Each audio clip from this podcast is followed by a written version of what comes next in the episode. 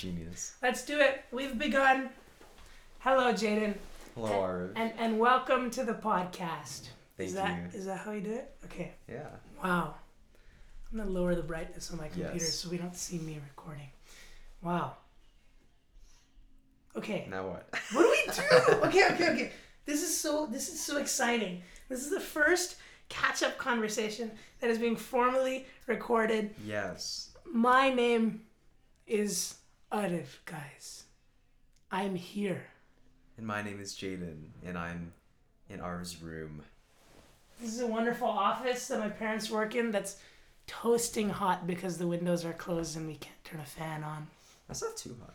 I don't know why I'm burning. Really? Do you, do you want my jacket?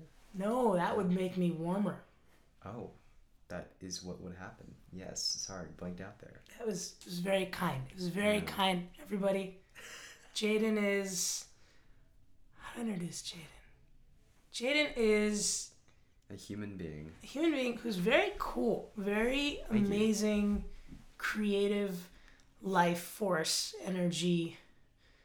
Great dancer. Great wiggler, as you say. I love to wiggle. I do love to wiggle. What would how would you introduce yourself? Um, I would just say that I'm Jayden. Um, I am a son. I am a boyfriend.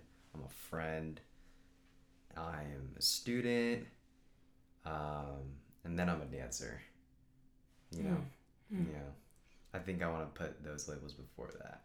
The homies are gonna hate you for saying friend after boyfriend, but it's okay. They understand that. They, no, they, They understand. They understand. They understand. okay, die. Okay, go into that a bit more then, Sure. right? Or at least tell me about how those labels, like when you felt comfortable adding them onto your, your kind of collection of them. I think um, for a period of time, I had like at my core, like dance was my identity, Mm. um, and I think it's very similar to what a lot of like high school athletes experience as well. They're like, I'm a football player, I'm a soccer player, but um, I feel like for me, like dance was part of my identity. But then I realized that I'm just so much more than just a dancer. Like, uh, I'm a son, right? Friend, etc. But yeah, I think those are just more important to me than dance. Mm, mm. Yeah. That's it's it's amazing how sometimes I think in, life we can take specific labels to be our entire identity, and then when we lose them for however long of a period of time, it's like, oh my gosh, what am I outside of this? Yeah, yeah. I think um my my girlfriend Emma, she she doesn't believe in labels at all. Hmm. Yeah. What does she believe in? I don't know. Love? I don't know. Mm, That's a good thing to believe in. I'm all for that. Yeah. I'm all for that.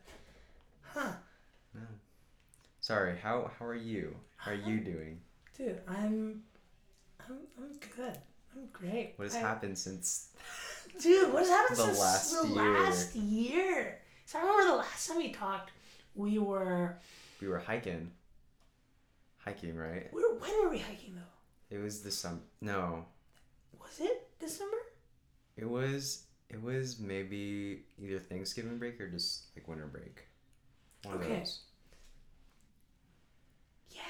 Yes, Dry Creek, Yeah. Dry Creek. We had Yeah. that wonder. It was a beautiful day that day. Yeah. Yeah, yeah, yeah. And then that very steep hill, uh, very steep hill that we went on. And then that was where the metaphor. It was that the hill metaphor. metaphor. Yeah. It's funny. Every time I've been there since then, I've told people the hill metaphor. The hill metaphor. Wait, okay, nobody knows. Nobody knows on this wonderful podcast. Yes, please, please going. remind the let's, audience. Let's remind the audience. So we get to this hill, and I, I'm at a point in my life, at least, where the amount of agency I've been given by the transition to college is huge. Is is wildly huge, and I don't know what to do with it. It's a bit overwhelming. So Yeah.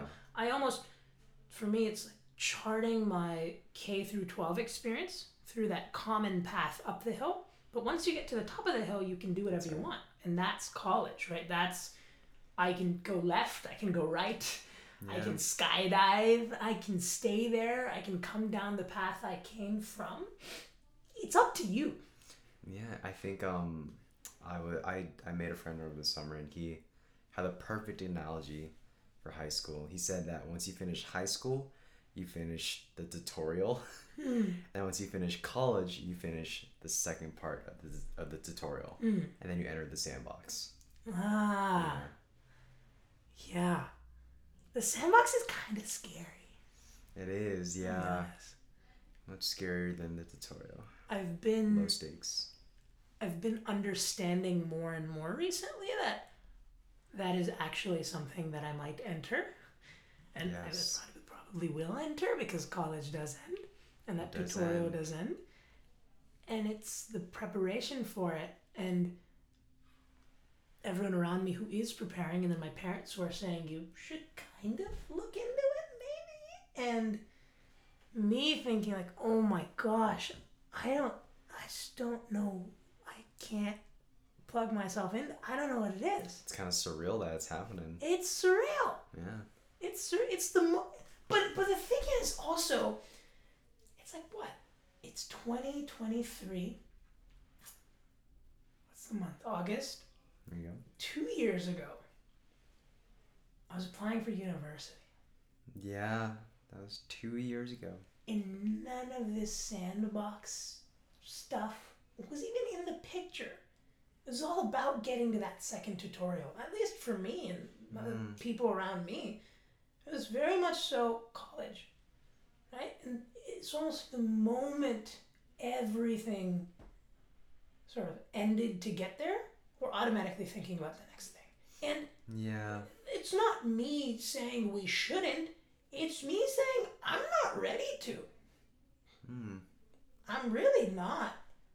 I remember going from middle school to high school and spending the first year like, why is everyone thinking about college all of a sudden? Can we take a second to just look Be a around? kid, yeah. Right? What happened to being 18 and not knowing anything? Right? Why do I need to know everything all of a sudden? Yeah. It's a bit it's a bit of a lot. And and I think especially when even at 30, even at 40, even at 50, even at 100, who knows anyways? Exactly. Yeah. I don't know, for me there it's very much so like watching my parents and, and the work that they do and the way that they live. I've been very much at least conditioned or I've conditioned myself to not necessarily desire the nine to five experience. Mhm. In fact, the privilege that by doing the nine to five experience they've granted me Mm. that privilege has made the green paper that I'm supposed to chase after the white paper that I get upon completion of college. Yeah. That green paper doesn't make sense to me. It is this illusion. And because of it, because I can't necessarily come to sense of the realness of that green paper and its use and what it can help unlock and provide for a lifetime it's it's made me think sometimes especially in college am i living in an illusion Hmm. Be- just because of the green paper money, right? Uh, well, not necessarily money i think money is a metaphor for responsibility Hmm. right at least that's what that's that's the word my dental Okay. hygienist used today Really? and and I don't know what that word fully encapsulates, but for me, over the last year, I've spent the majority of my time filming things, making YouTube videos out of them, Yeah. and then going and running around the area around me, summiting mountains, being confused about why I'm doing things. I think that's a perfectly fine way to live. But when I come back from those mountains, when I come back from those runs and experiences and camping trips and what have you, uh, for me, I I realize all I need is myself and the world Mm. and shorts if I'm feeling fancy. Like I, I don't need much other than what's been given. Mm. I don't like generally like, contentment and peace. Yeah. It's it's within and around me. Like I can flip that switch. And Yeah. because nothing controls me anymore, and, and of course I can't say that 100%. I'm a human. I waver, right? Yeah. But but as I build that anchor of peace and balance and this sort of central freeness Yeah. with which I navigate the space around me, Yeah. I grow more and more detached with at least my perceived values of a I don't know capitalist society if that's the No, way I, to I, go I for get it, it. I get it. So um, so I'm I'm Christian, Hmm. right? And I um I got way more in tune with my faith in college, and um, I think with Christianity, like, it kind of preaches what what you're basically saying, which is that um, like it's just you and God, and um, because of that, like you kind of are taught like, uh, like there's like worldly stuff and that stuff doesn't really matter in the end. Um, and it kind of gives you this peace i guess knowing that like um, that you've kind of already won. Like like i, I think you, you were talking about this like during the coyote hills hike that it was a miracle that we were born in the first place. So we've already won you know? Like like in a sense. So if anything like life is just like bonus. Like life is supposed to be enjoyed. Mm. um but yeah I, I totally get you on i guess like trying to find more peace. I, I think that's a big value and theme of my first year of college as well Tell me more about that experience for you. which one college College and then that experience within finding if peace is your word or if whatever kind of words you'd attach to. I think um I think right now like the biggest thing that I've learned is to stop chasing. Like to stop chasing things and to let them naturally just come to me. Mm. Because I feel like you the universe or God like has this funny way of fu- funny humor of like um where if you want something then you typically maybe maybe you will but you probably won't get it but when you kind of let go that's when you finally receive it Mm. but at that point like you receive it and then sometimes it may be what you don't even like want anymore and you're like striving for something higher right but i think in not trying to chase something that it just kind of naturally like finds its way to you in a Mm. sense that's what i've learned at least I have, I have a horrible metaphor for that. go ahead go ahead yeah So, a couple months ago, Drake announced that he was going on tour. Right? Mm. Aubrey Drake Graham. I love his music. I listen to a lot of it. I think it's cool that he can switch between genres. He's got great production and he's fun to listen to. Yeah. I was really excited when he went on tour I was like, I want to see this guy. He makes Drake. great music, and I, I want to hear it.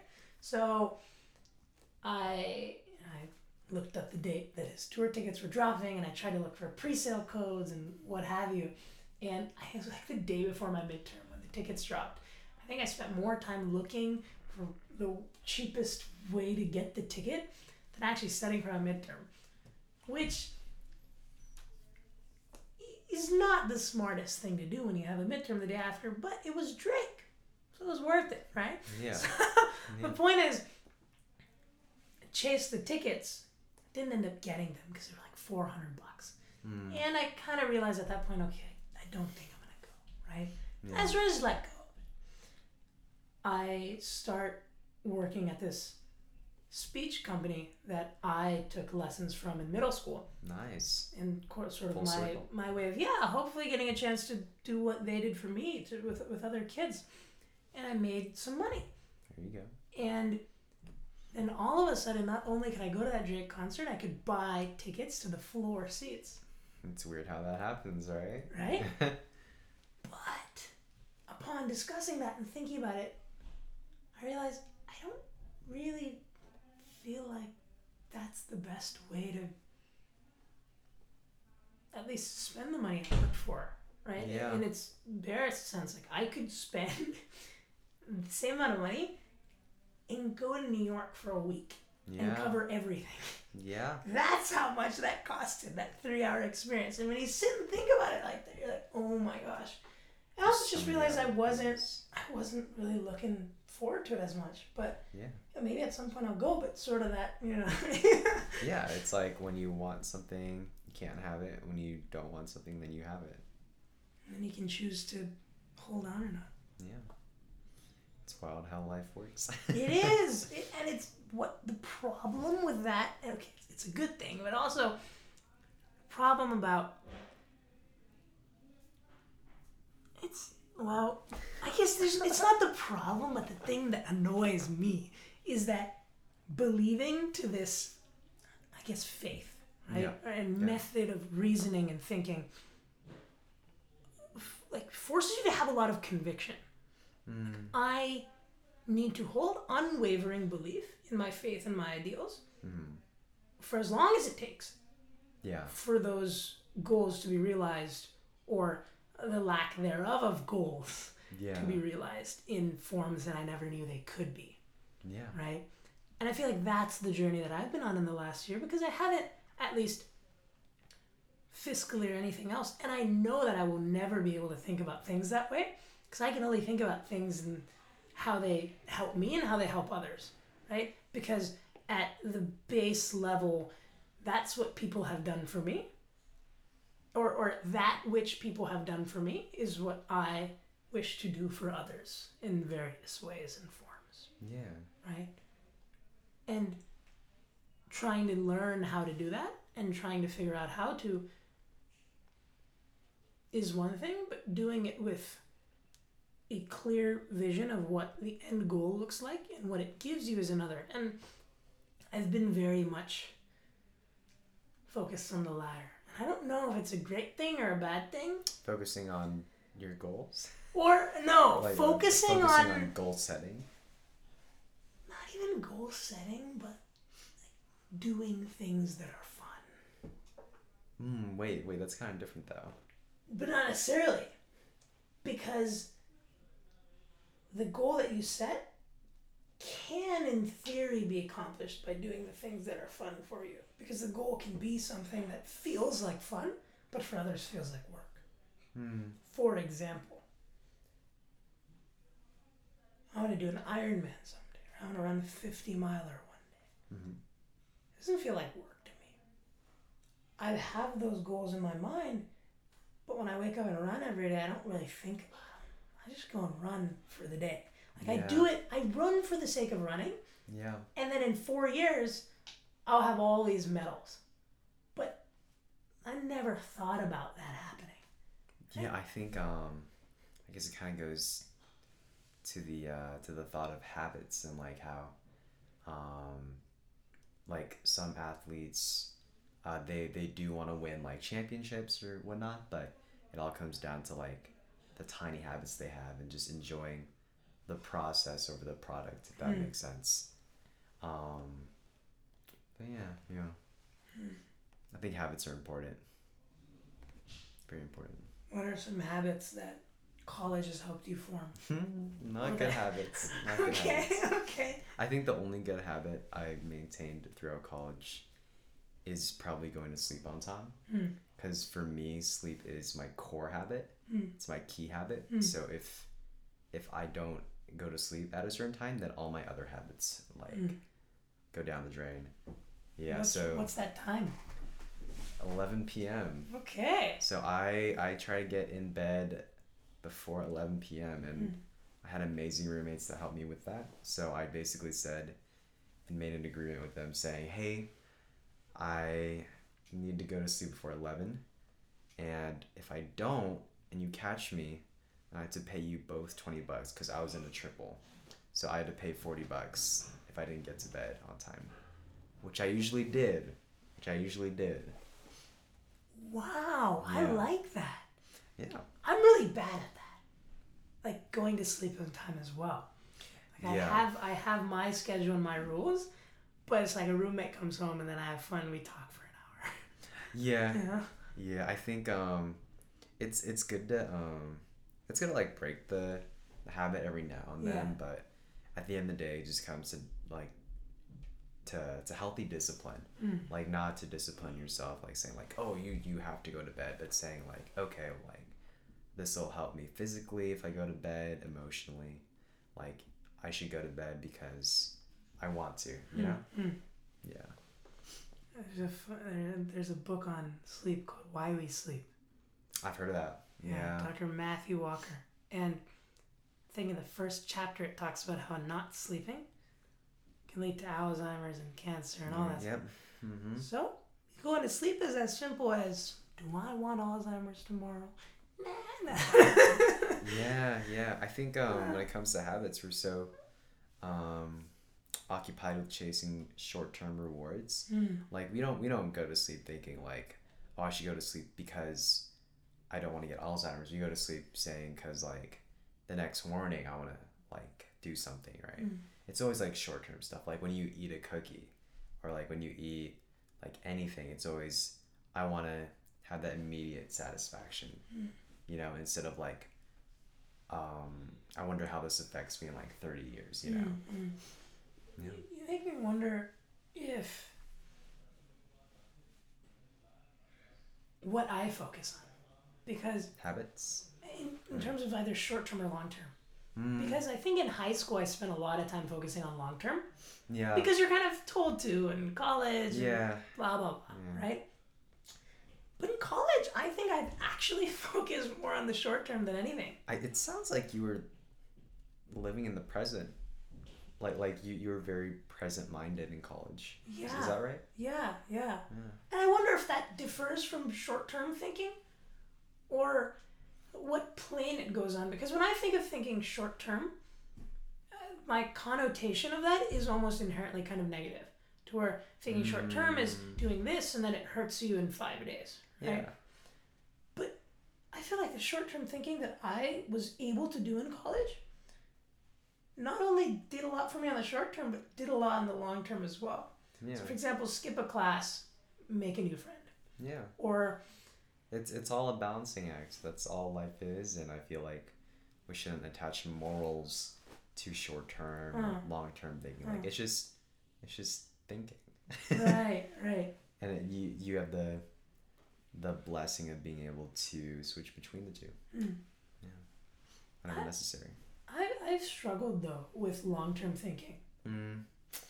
Yeah, I think for me, um, when it comes to like at least career paths in the future, I like to have a um, general like north star Mm. of where I want to go, knowing that it can very well change. Mm.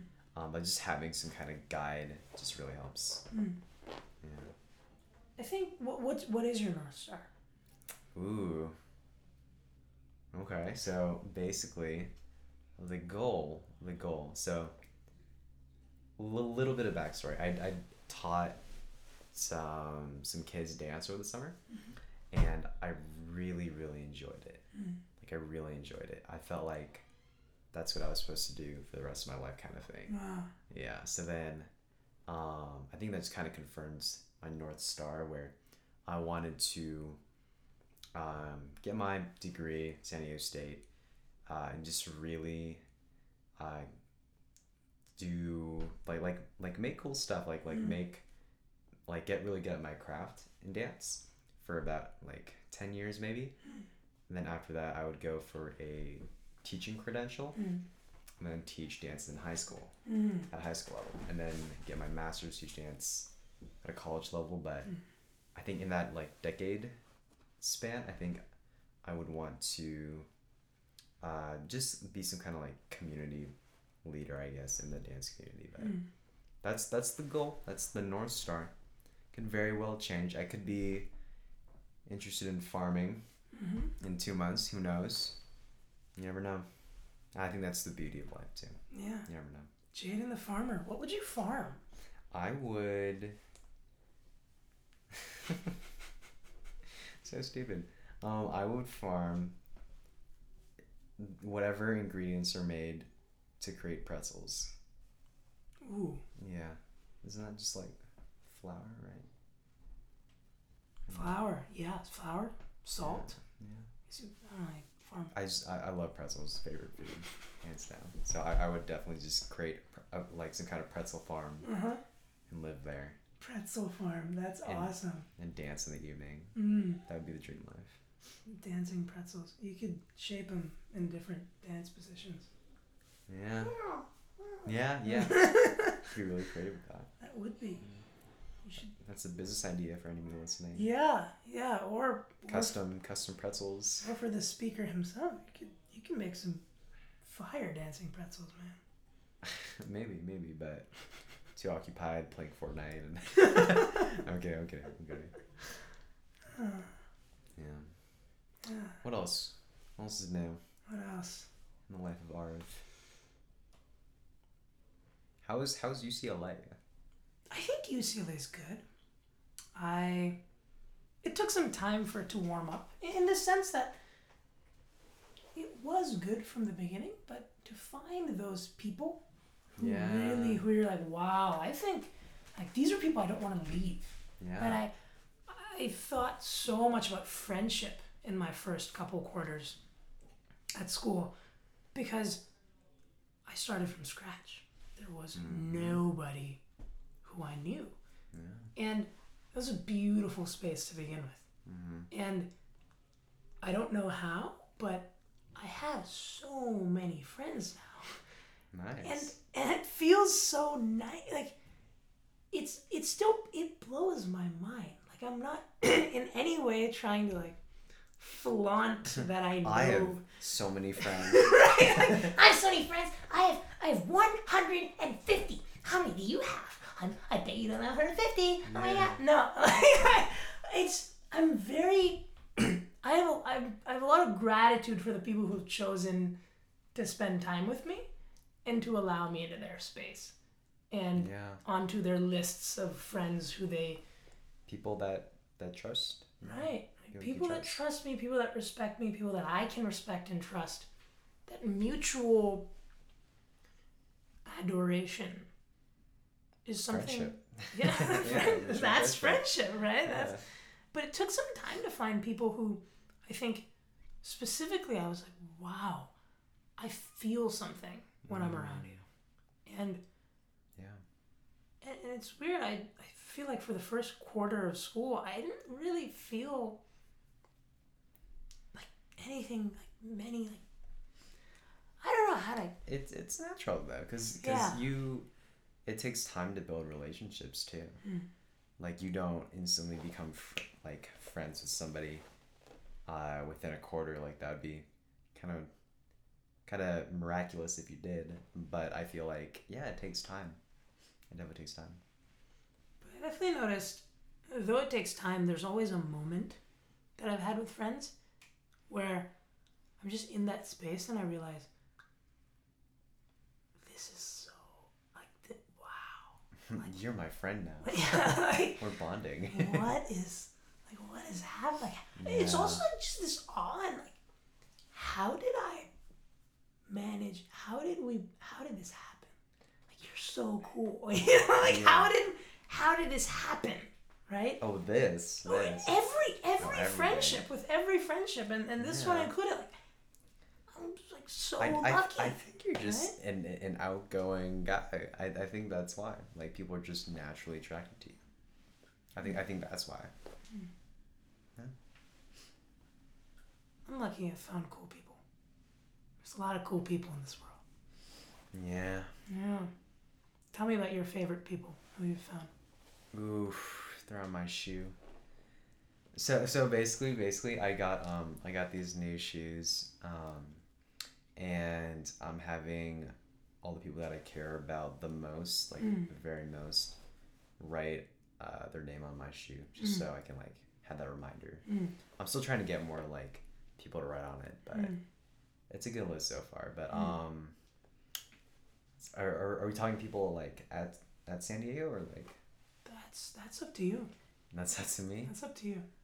Okay, well I definitely had the dorm experience Mm. at San Diego State. They packed us in like sardines. So they basically had a triple, maybe twice the size of this room, Mm-hmm. and they packed us room by room in a giant hallway. Ah, okay. So it was it was kind of like a cruise in that sense. Mm-hmm. But um yeah, I mean, shout out to shout out to Shrey and Aaron. Um two very very chill people, very um emotionally intelligent people as well. I think that's Mm. what I value a lot. Mm. Yeah. Mm. As, as, yeah, as, as long as you're not racist or sexist, like I think we'll vibe. Fair enough. What are your favorite moments? Ooh, like fav- oh favorite moments. Ooh, I think honestly, it's just it's just the the quiet moments. It's the moments that you don't plan for. Hmm. Um, like random times in the dorms, or just watching Blue Lock, watching anime, or um, just doing like random stuff, talking about random stuff. Um, and yeah, just the very uh, deep conversations at like random restaurants because I think that's when we really like bond and realize like wow like we're friends like this is good Mm. yeah That's amazing. restaurants are great places to have deep conversations for sure Restaurant recommendations in San Diego? ooh no not me not me not me because um well okay there's there's Liberty Station that's Mhm. like the the main I guess kind of like marketplace if you will Mm. for um different foods you want to try there's just so many different options there I'd I'd, I'd go there Mm. go there yeah Yeah. I gotta go. Gotta go visit. There's so many good food spots. yeah yeah you should hit me up when you're gonna go to San Yeah. Diego yeah I, I have a race that I do every year for triathlon. So Mhm. when next time I'm down there, I will let you know. Yes how about your friends like top friends Top friends. Actually, actually, maybe, maybe let's not do top. Let's just say like a couple friends. yeah, a couple. Yeah. I think there's too big of a list to put on top. Honestly, I think most friends are top friends. I don't really know how to. or the, the the friends that you think you've connected with the most, Hmm. or maybe just some of them. My first disclaimer before I say that is I think the people I've connected with the most, I can kind of pretend to come up with, but I've always wondered. Like, the one thing you won't really ever really find out in a relationship like, or a friendship is how much do they think they've connected with me? And I try and have this conversation with people, Mm. like the people I know, but it's like, like I, I meet someone, I'll go home and I'll tell my parents about them, for example, right? But they don't know I've done that, right? And they don't know the conversations I've had about them while they're not present. Not necessarily negative, but in whatever way. Yeah. And I'm cu- I've, I've always been curious. Like, what is that like? Do people do that? You know, and like, and and does that like? It's just there's some things you'll never know about how much you know someone or how much someone else thinks they know you. It's this Yeah, I don't know. I, I, it it's not that important, but I just it's of it. interesting. I've thought I, about it. I've never thought about it. But okay, so I I'm gonna list. I'm gonna go rapid fire here. Yeah, go ahead. There's one guy named Isaac. Isaac mm-hmm. is the coolest. Shout out to Isaac. Shout out to shout out to Isaac, man. Coolest cat, coolest cat in the Mm-hmm. in the marketplace, man. I I met him when we got kicked out of the dining hall because of a fire alarm, and he was being funny and asking for food in a funny way. I forget exactly what he said, but I just remember when I heard him say it, I could not stop laughing. And I was like, I need to know this guy. I need to Yeah. I need to meet him. And like for real. So I said, dude, you're funny. Yeah. Give me your number. did, you, did you like verbatim say that? I didn't say that exactly. like that. It was something like, dude, you're really funny. We should get lunch sometime. And he was like, sounds good. Yeah. and then I got his number. And plenty of lunch conversations and many, many, many conversations later, he's now, you know, one of my favorite people. And it's just the depth of conversation that I can get to with him mm-hmm. immediately. And the almost, there's so much, I feel, kinship with him in terms of some of the philosophical, epistemological things that we've thought about and how they sort of marry each other, at least in terms of our search for understanding the meaning of things. Sounds like you're on the same wavelength, Yeah. similar journey. Lots of lots of Yeah. wavelength parallel, and obviously we're still completely different people. Yeah. And he is just so smart, but Love having smart friends. yeah, no, just I, I he's. Wait, okay, is it like like academically smart or just no, no, no, he's just. He's just really freaking intelligent. Like Gotcha. he kno- like he knows the most random shit, but it all makes sense. Like I don't know, I can't explain to you the things he says because they won't make sense if they come from me. Yeah. It's only fair. things that he can say that make sense. Like he he likes to say he's really good at making 50 year olds think he's super smart. Mm, But he's actually super smart and really emotionally well spoken and just very, very what a brain, man. I every time I every a like what a brain though. Like every time I meet him I'm just like, oh my god. Your brain is just very brain. what have I gotten to experience? He's one of the people I What a brain. I'm I'm not I will say I'm I'm not a great listener. Mhm. I've been working on becoming better and better, but I I really seem to enjoy talking. And in That's fine. conversation when it begins, I sort of just keep talking. So, it's one of those things where sometimes in conversations with friends, I feel like I end up taking a little bit more conversational space and I'm always sort of I, I try to be more and more aware of that and making sure they get all the space they need Mhm. because it is my duty as a friend to provide them that space and get better at that right because they're providing me the space right Yeah. it is that shared kind of space that we provide but with that said i i could just sit and listen to him all day like this is a conversation in which Yeah. i can just sit back and i don't even want to say anything That's that's how much a brain he has. Wow. yeah it's just what an individual. Like i i don't know. There's there's not many people i've met like that. Sounds like a really cool person for sure. very very one of a kind. I'm actually meeting him tomorrow so i'm, I'm excited for that. Does he live in the Bay? yeah he's in the Marin area. Hmm. so we're gonna go biking. I'm excited for it. Yes. but him okay that was a very long explanation. Well, I'll well do- deserved. yeah. I'll do so then i'll do one more i guess and this is gosh there's so many okay i'll, I'll say shopa Okay. Shopa is on my triathlon team, and I met her through it. We, we had this random conversation over breakfast one day where I just saw her and I was like, Oh, I know who you are. Let me sit down and have a conversation with you.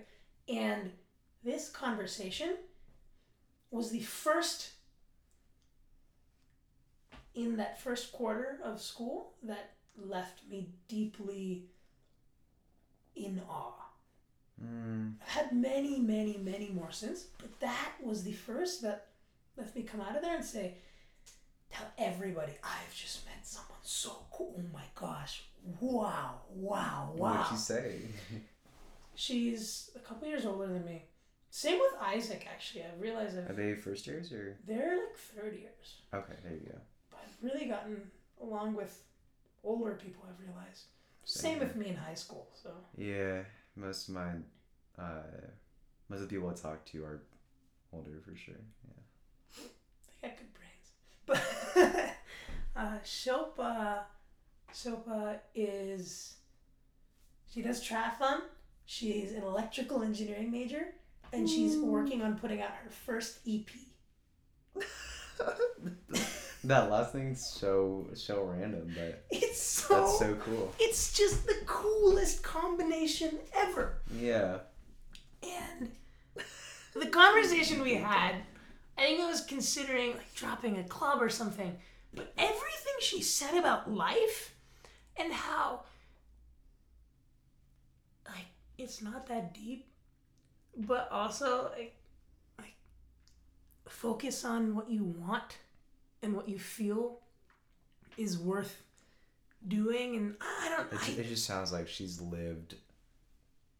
Not okay. Maybe maybe not a life yet, but like she's had a lot of like life experience. Dude, under she's, her belt. she's she's lived quite the life. Yeah. And I've been on some really wonderful adventures with her. nice. For her birthday, 21st birthday, she ran 21 miles. So I did a little bit of those with her. I I can run like maybe four, That's awesome. and then I'll just pass out. That's that's a great number. I couldn't do that for so long. You good? You good? I, I I can I can probably jog it. Yeah. Can't can't run it. Or. Something. I bet you you could do more though. I think so, but I, I think I gotta work up to it. Mm-hmm. Yeah. That's smart. Yeah. But that was so cool. And went camping for two days. That was just the most magical camping trip of my life. Like just ra- like random things with these people. Actually, she was the first person who, like when I went on that run with, I just sort of sat after on the Uber back and thought to myself, man, I don't want to leave. And Yeah. it was a beautiful feeling. I don't want to come back to the Bay. I want to stay in LA. Well, I don't want to leave that space. mm, that's a better way of putting it. And Yeah. I don't want to leave that this community, uh, Well- these people. and this this person and that person and this group of people and this experience. Yeah. Right? That's so powerful. So that was pretty awesome because I hadn't found that for a while. I think um, I was hanging out with my friend Justin, and he got this advice from another person, which I thought was really insightful. He said that like, wait, hold on, not trying to butcher this. Wait, hold on, hold on. So something along the lines of like, um, it doesn't matter how long or short your friendship is. What matters is the impact they've had on you because you can have a really short friendship with somebody but it might have been like really impactful to you so just i i, I guess that mindset switch for me was like kind of an epiphany because i thought that like oh the longer a friendship lasts like the better a, the better friendship it was if that makes sense but i feel like more it's it's more about the impact and it feels mm-hmm. like you've had like like those people who've impacted you a lot within that short period of time. And I'm guessing like those are like your favorite people now, right? Right. And and of course that's also because one year is such a short time. Most of those people Yeah. will have been around for a short amount of time. Yeah. Yeah. But I would also say the frequency, I would add to that. Mm, yeah. Frequency of interaction. I think in high school, it's daily, right? By proximity, you're always around each other, having lunch and doing the class. But in college, it's not like that at all, right? You have to make an effort to meet these people. I feel like because of that effort, you value your friendship more with those people too, right? Hmm. I don't know actually if it's changed my value of the friendship or if it's made me just more cognizant of the fact that I actually don't need to see my best friends all the time. Yeah.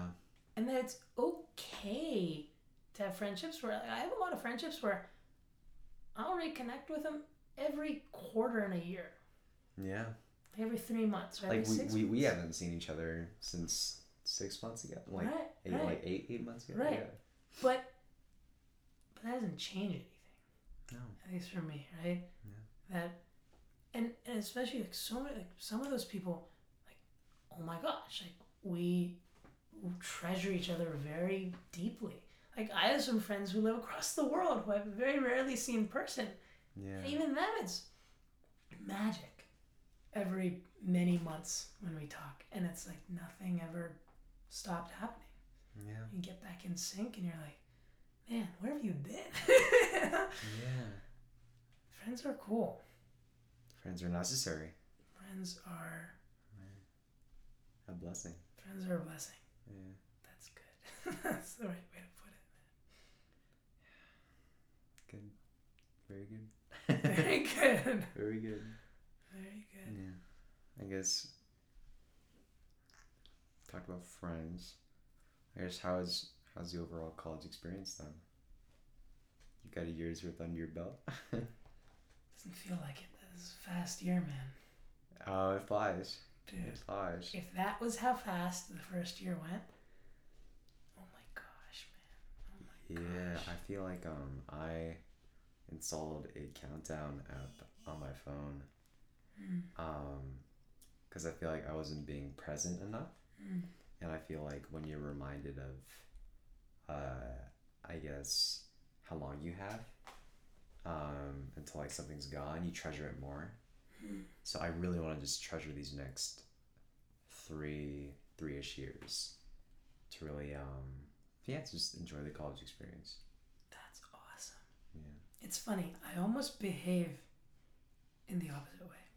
Really. to where if there is a countdown, then I stick myself into thinking about the countdown and about how this is going to end. So then it, the pressure's on me to make this moment worth it. And Mm. it almost turns a bit negative. So when I remove that pressure, and rather than thinking about it as a series of time with which this is a small chunk in it, Yeah. and after various chunks it will be over and i don't have as many chunks as i think i think about this day and about how mm-hmm. helps you live day to day. being here right will do so much for tomorrow but let's think about today and Yeah, I like that. presence has been really cool to cultivate because Yeah. they talk about it in a lot of mindfulness that you know be present in the space around you and be here and that that wording and that concept never really made sense to me because what do you mean be present I'm It's funny here, how a lot of the things that you hear, you never realize or fully understand until until you experience it, right? I think that's why life is just such like the best teacher there is. Mm. Life is a good teacher what's your favorite lesson that life has taught me. mm-hmm. last year Um, I guess um, when it comes to the like when I get to the end of my life, I think what I won't uh, have treasured is the like the dancing that I've done, but the relationships that I've had. So I think one lesson that I've learned is that um, it's really important to have those relationships and to cultivate them, because at the end of the day, like that's that's what at least I'm gonna remember when I am leaving this world. Yeah, man. Those relationships. that's all you have Yeah. I've thought a lot about one particular relationship. It was a relationship with myself Mm. and how I got a lot of great ones around me, and those are almost as valuable. Yeah. But this one I'm going to have forever. So, how can I make sure to also do justice to? That's good. Yeah. And the sleep and the all that stuff that we mentioned. It's something that I realize sometimes, like, wow, I don't really give that much as much as I might want to. Yeah, like I it sounds like you're pouring out your energy and love to a lot of to other people a lot. Um and I guess it sounds like you're starting to now realize that you need to give it to yourself more as well. I think I've been allowed a lot of great time to do it Mm-hmm. to where because there's so much time in college, I'm able to do both pretty well, honestly. And Yeah. cultivating those routines and habits, like I would spend about three to four hours every morning on myself. Jeez, I wish I had that. Time. That's so great. it would be like it was it was insane. That was the happiest time. You you you, you kind of sound sound like a monk. I literally, oh, I kind of was a monk, man, Yeah. at that point. Jay Shetty over here. yeah, yeah, Pretty much. yeah. Doing the, I meditated for like an hour, That's that's great. read for 30, 40 minutes, did my my little lemon water celery juice routine, went and worked out Shoot. with the team for triathlon, and When are your classes? so I tried to book them all after 12. Oh, So that I interesting. could- Okay, yeah. So I try and sleep by 9, 10 ish. Okay. And then get up around 5, 6 ish. And then Ooh, okay, yeah, I see that. work on myself for that time. And it's amazing because I'll wake up at that time in the morning and I'm so excited. Because I get to sit down and meditate. I get to sit down and read. And I started looking forward to that more and more. And I got much more excited about the day itself. Oh my gosh, I can't wait to sleep and wake up tomorrow. Yeah. There's so many days where I was like, I don't even want to sleep. Like, look at Yeah. look at what's happening. Yeah, no, that's that's great. Yeah. You're a very positive person. Very positive person. I think I, I, don't- I I don't think I've ever heard you say like a negative thought ever. I try and put as much positivity as I can out into the world. That's good. We we need more Arabs out there. We just need positive. We just need more positive. We don't need No. I, I think we need to mass produce more Arabs. Clones. Yeah. Oh man. No, I mean, I, I also feel like I, I there is negativity that brews, Mhm. and I think by turning my default, it's funny when you asked me in the beginning of the conversation, "How are you?" and I said, "Good, great." That wasn't even thinking. It was an automatic response. Yeah. And you know, sometimes that can be negative to where, you know, sometimes you really need to be like, no, I'm not good right now. And we should talk about that yeah. so I can figure that out. But a lot of the times it really helps because you're like, yeah, things are kind of good actually. There's so many ways to look at things. The frameworks that we apply to our present day can change everything. Right? Your world is completely different from my world Mm. even though we inhabit the same physical space, we look at it with a completely different lens and bias and Mhm. ego, right? And if we can free ourselves of some of those internal processes and frameworks that we've conditioned ourselves to believe and open ourselves to the possibility of others and having none, which is a framework of its own, then it's amazing how things sort of clear up, right? And at least it's helped me to be very open with that sort of change of of thought and allowing different opinions to enter my mind because if I held on to everything I thought about so intensely to be the one truth, then you know when that's I guess what's the word? When that's threatened, Mm. then I might feel a certain way. Yeah. There's this really great book called The Untethered Soul. I've heard of that one too. Yeah. It's Michael A. Singer. I have a copy Yeah. Not here. It's it's downstairs in my bookshelf. But he says, think about this house Mm-hmm. with the lights off. You don't know where it begins, where it ends. But you can't really look around you and you don't know where you are. But you're sort of in this space. That's your comfort zone. Mm. That's your ego. That is your self concept that you've created. Imagine that door opening. Imagine that wall breaking down.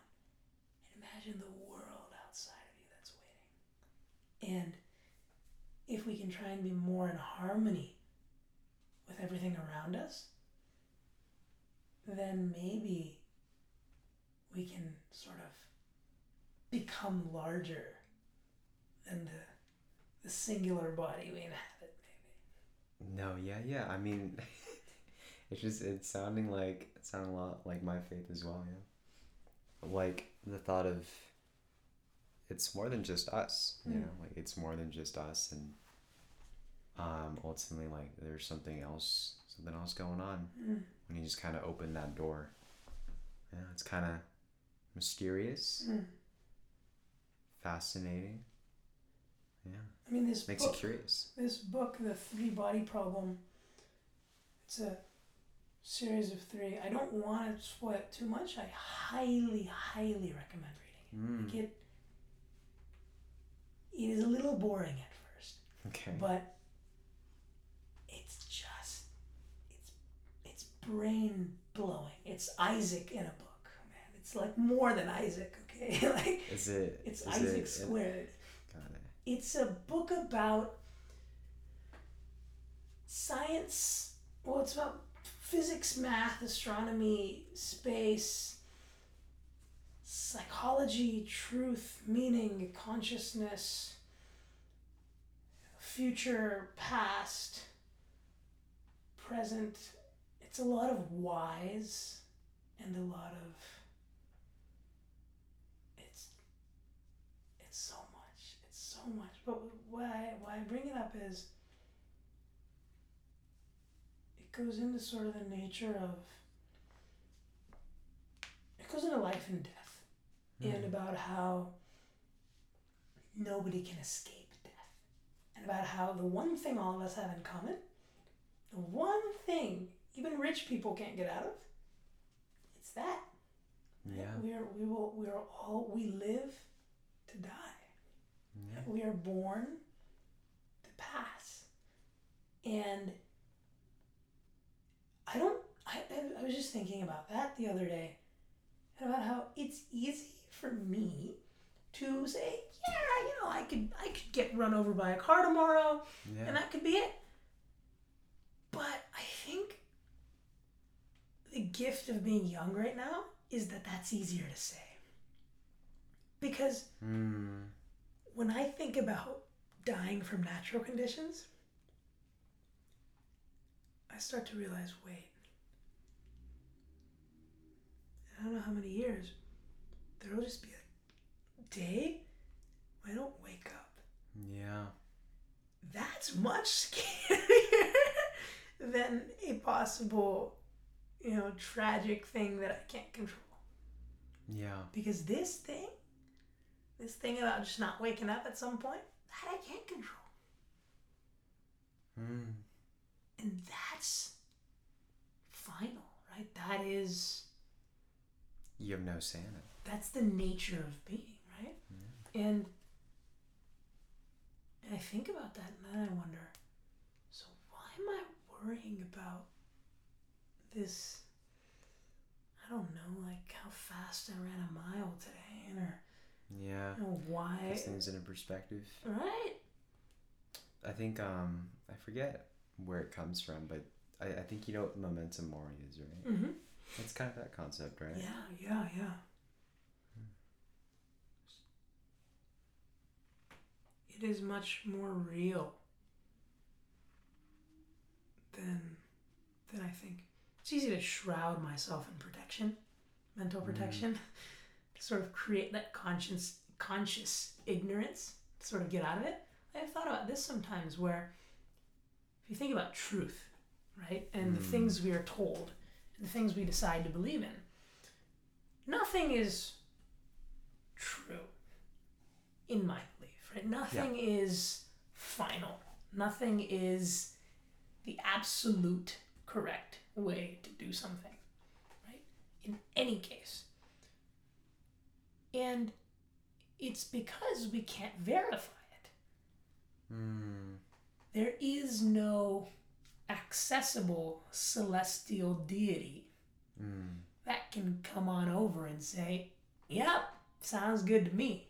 Yeah, yeah. The reason there are universal laws of physics and math and science is because we have verified them experimentally. But they are also not true. Absolutely. Because there can come a time in the future where we do an experiment where they're And false. proven wrong. Exactly, yeah. And in the thought of that and realizing, okay, wait, We may know nothing.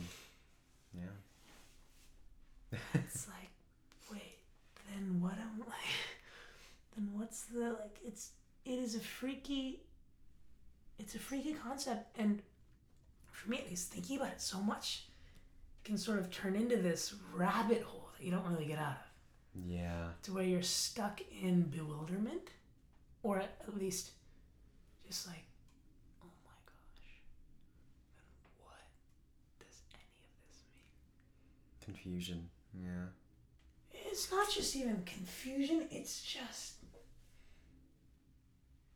you're just sitting here you're sitting on your chair and you can't move because Yeah. you don't know You're just at a loss for words. what do i do Yeah.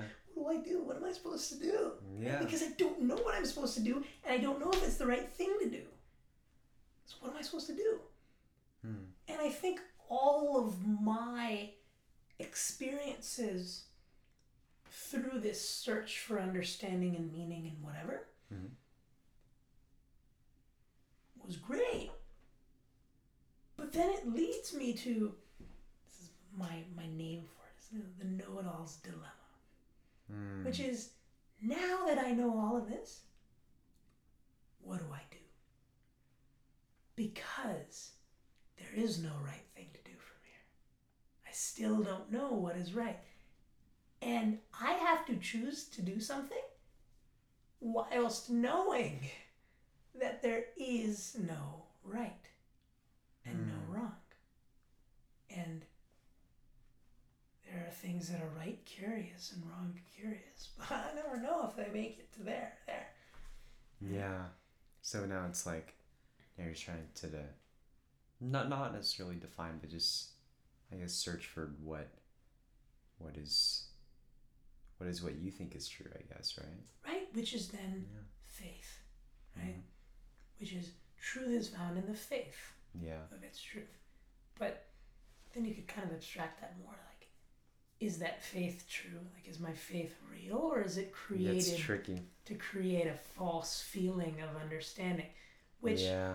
if you then dig into that, then there's another layer, and these Mhm. layers add up, and there's these just big, hairy, digging. audacious truths, these bats flying around you.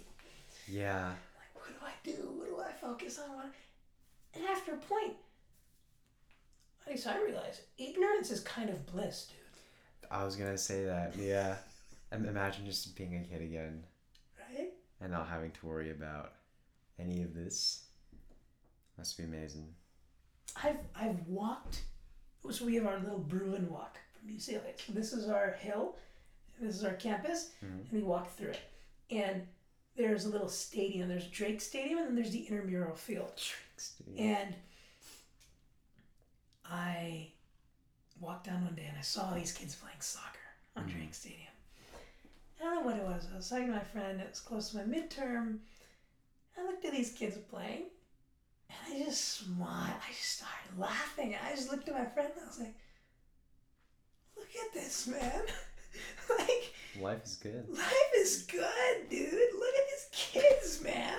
like, and I really realizing, like, bro, three-year-olds know what's right, man. Five-year-olds know what's right, man. like, I went to Pismo Beach last week, Yeah. and my brother and I were swinging on this slide, or on this uh, swing, and these Yeah. kids came and said, "Can we push you?" And they started pushing us and like jumping and pushing us and having so much fun and just walking up to us and being funny and being themselves and Yeah. not caring and you want to be my friend? There's so much we can learn from kids than I guess one may believe, right? Like there's so much so much we can learn just about um, childlike wonder and curiosity that I guess we kind of lose, like most people lose when we grow up. But I think it's such such a blessing to have, you know, to have that childlike wonder.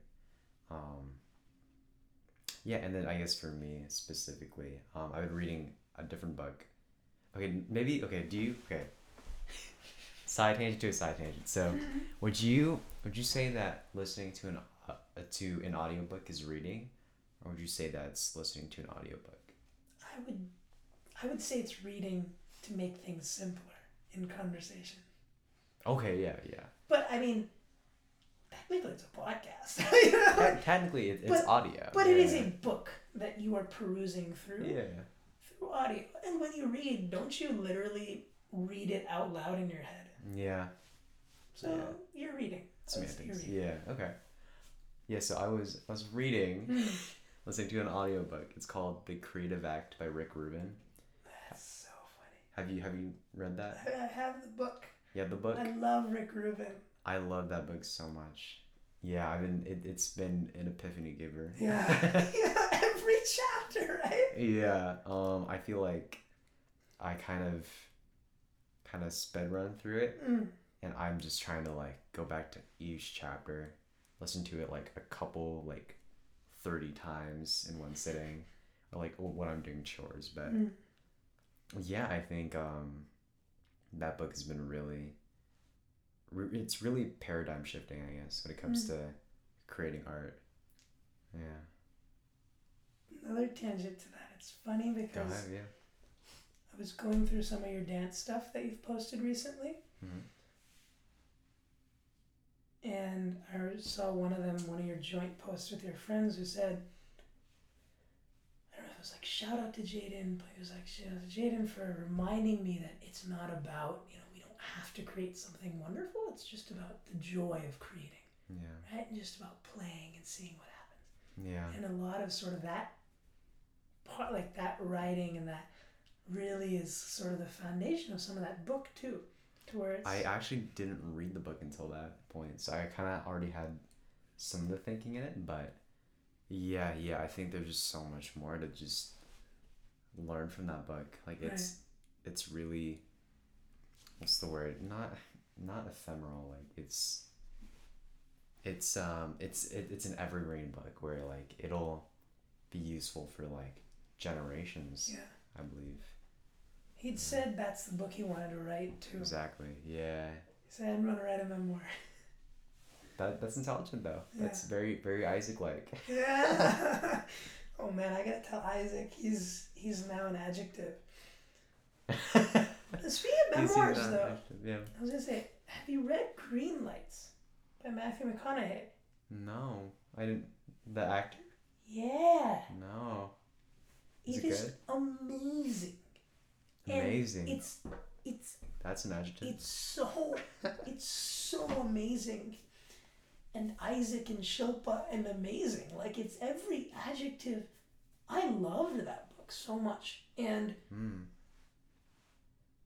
It's all about for me what it means and what it provides and what it allows me to be okay with creating and almost helps me justify is my quest for depth in Hmm. experience and in life, and about how having new experiences, and about having deeper experiences, and about challenging yourself, and about doing things outside of your comfort zone, and about traveling, and about changing your context. It sounds a lot about just life in general. right about it's all it's about living. It's really about living, truly living, and get it on audio. Is is is that the book that you'd recommend then? I would recommend with with all the I would just read a lot of books. Yeah. Yeah. I would read I would get that one on audio because he does it and he's an actor so he knows how to perform. Yeah. It's not an audiobook, it's a performance. Hmm. So I highly recommend I want to go back and listen to it on audio at This is some called Green Lights. Green Lights. Search it up right now. I also highly recommend the three body problem. You can take your time through the three body problem. You don't need to read it all in one sitting. Okay. You can read it over the next year. You can slowly pick it up, read a couple chapters. I I think this, I think green lights. I could add more, but those two, currently, it's bad. It's funny because those are the two that I most recently finished. Yeah. a lot of recency bias here, but those are the ones Found it. that above all I would recommend. And I feel as though you would would, would I don't want to use your word gain the most, but Enjoy it. Be enjoyed and be Mhm. transported into that world and really come out With more knowledge not just knowledge but uh, and like a deeper understanding of our world and and, and through green light's almost this childlike feeling to go out and do stuff and play Hmm. I think um that's what a lot of the people I admire really preach is just like never losing that childlike wonder and curiosity Mm. for many things because I guess that's what um that's what sparks creativity I Mm. guess yeah a creative adult is the child that survives I like that quote is it is that from somewhere That's from a, a podcast with this guy named Ry X, the musician. And I, I highly recommend that too. It's all about creativity and that art. gotta- He also references Rick Rubin, which is really funny. But yeah, yeah, man. I Rick think Rubin is like like master Oogway yeah, he really is. And that book, like, holy moly, does that book cement that, right? what is um the the guy's name the other guy Ry X R Y space X. I think Hmm. that's the only podcast he's done. It's on the Know Thyself podcast. The know know thyself okay Mm. I think I found yeah okay Yeah, and it's, I'm a it's big podcast person yeah, and the most recent one that this podcast has came out with is also really great. I've been listening to it. Yeah, I mean, I feel like I feel like I'm kind of confused Mm. because I I thought you'd be a much busier person, but it sounds like you kind of have so much time on your hands, and it sounds like you just really picked the things that you love and you just like put your time to that and just enjoy life. if I was busy, what do you think I'd be busy doing? I don't know, saving the world. I don't know, putting on underpants in the world. I've designed my life over the last year very intentionally to be very free. That's good. Free for the people I want to be free for. Mm, And for those people, I am eternally free for. So for me, is I'm not busy. I'm actually not always busy. right. I'm not. I'm not busy at all. What am I doing next week? Whatever you want to do. Mm, That's how open I am, because I want to allow for those moments of serendipity and beauty yeah. to spring forth from the unplanned because that's like where the creative creation is, is really the most special I, I met my friend I like that. kaya a week and a half ago after a while and we wrote like two songs together That's fun. like i've been trying to do that all summer like actually write a song Yeah. and we didn't even plan on it. We pulled out his guitar and we just started jamming. And I'm not some formally trained musician. I did a bit of piano when I was younger. Yeah. But man, was that the most beautiful and so much of the creative act came back there to where it was Mm. like, okay, let's make sure to get this entire idea out because whatever we're channeling is open and we're able to channel it right now Yeah. and then we'll come back to it. And it was just saw that. The point is, it's like just that. The so so the podcast I was listening to today mentions that a lot of instructors, yogis, spiritual practitioners say every breath is an opportunity to start again, and Hmm. you have never lost the ability to do so. Even at the bottom, this breath Yeah. Yeah. The opportunity to turn can around. start something completely new. That's and- amazing. And if we could really kind of resonate with that and believe it and become one with that principle, there is no more fear of what will I create. It's, oh my gosh, what What can't I create? what what can't I and what will I create? Yeah. And then it becomes curiosity. Right? And I can't wait to just sit down and let things. Yeah. Start playing around. And towards the end of it, something just feels right. And then I go for that. Then I go for that. Then I go for that. And it's just a beautiful process that has no right or wrong. It's a beautiful thing about creativity.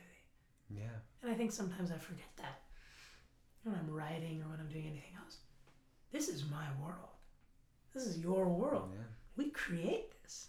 We have agency over it. Yeah. Obviously, it's not original in the sense that, uh, at least via the book's principles, it isn't my idea. It is an idea that I have came across Hmm.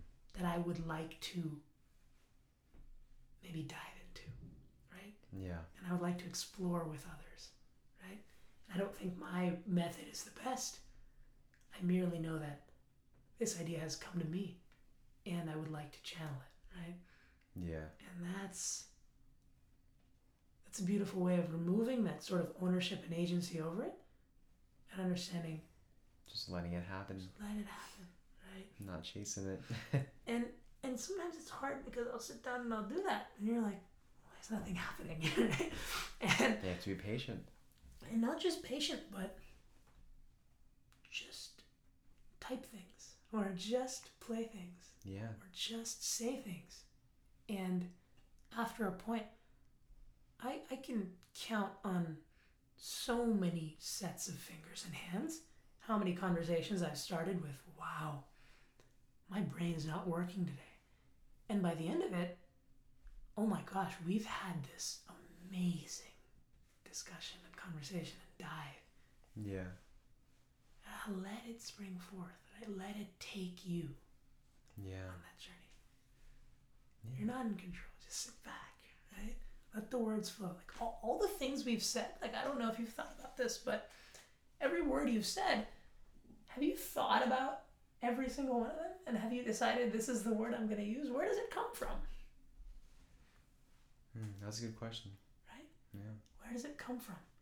And he says source, right? In that book, whatever this source is. Yeah. But I mean, every single word that I've used in this conversation, I know I'm, I'm not thinking about it. It's just appearing Yeah. and being channeled through me. Like we are conduits, and and I guess it's almost the search and exploration for how to become better channels and channelers, Yeah. right? And how to get better in touch with that intuition and that spark. Yeah. And understand that a spark is always there, right? We just gotta pour the gasoline. Yeah. The spark is always around us. That's good. It's kind of beautiful. it is beautiful. Yeah. what a beautiful world, man. I always come back to that. That that yeah. That's. It's good to say that, like as often as you can. Like, think about how, like, it's. It is just wild what it took to get us here. Mm-hmm. The groups of people, the chance interactions, Yep. even this, right? In this conversation, even knowing each other, Yeah. right? How much of a kind of 999 other possible. Multiverses. Yeah. do you do, you believe in that theory or no? I don't think I've given enough thought to have an opinion about it, Ooh. but I do believe possible futures are always around us. Mhm. How they manifest, I don't know. Hmm. But what that, I'd be interested in that book. yeah, Yeah. that'd be interesting. I Gotta look into that. Yeah, maybe Doctor Strange is gonna write a Maybe. know what I mean? Right now, we are create like every conversation that's being had across the world is creating a different Mm-hmm. line. Yeah, you you never really understand like how infinite infinite is. Like it's kind of hard to wrap your head around like how many outcomes that can be. It's it's just infinite. Could slap you right now. That's such a random thought. but You could. but I You could, could. and everything would change. Yeah. Everything. yeah, like maybe maybe or maybe Like- nothing. yeah, yeah. Maybe you have a strong cheek. like, there's so You much. could, yeah. There's so, maybe become Spider Man. Maybe, maybe. Maybe I like activate something, and we discover like a new chemical. Just, Exactly, yeah. there's an infinite. In fact, there's a great book called The Beginning of Infinity Hmm. about the infinite frontier of knowledge and about how we will always be at the beginning Hmm. because infinity is infinity. I have a question. So when it comes to um the free mind problem, beginning of infinity, like what kind of kind of books are those? Three body Which problem is sci-fi. Okay. Beginning of Infinity is, I would say, nonfiction, but I don't know what genre I would classify it in. Yeah, Some yeah. Just, science. just books that like really make you think. Like what kind of books would you like classify that as? Or would it just be classified as like books that make you think a lot? Books about meaning, or books about, or books books about. Huh? I don't know, like books that make you go, huh? you know? Just good books. Good Yeah. books, man. Books. I mean, I would classify the majority of the books I've read into the same category. Right? As Mm. books that have made me think, feel, wonder. Books that challenge me, man. Mm. Books that challenge my assumptions.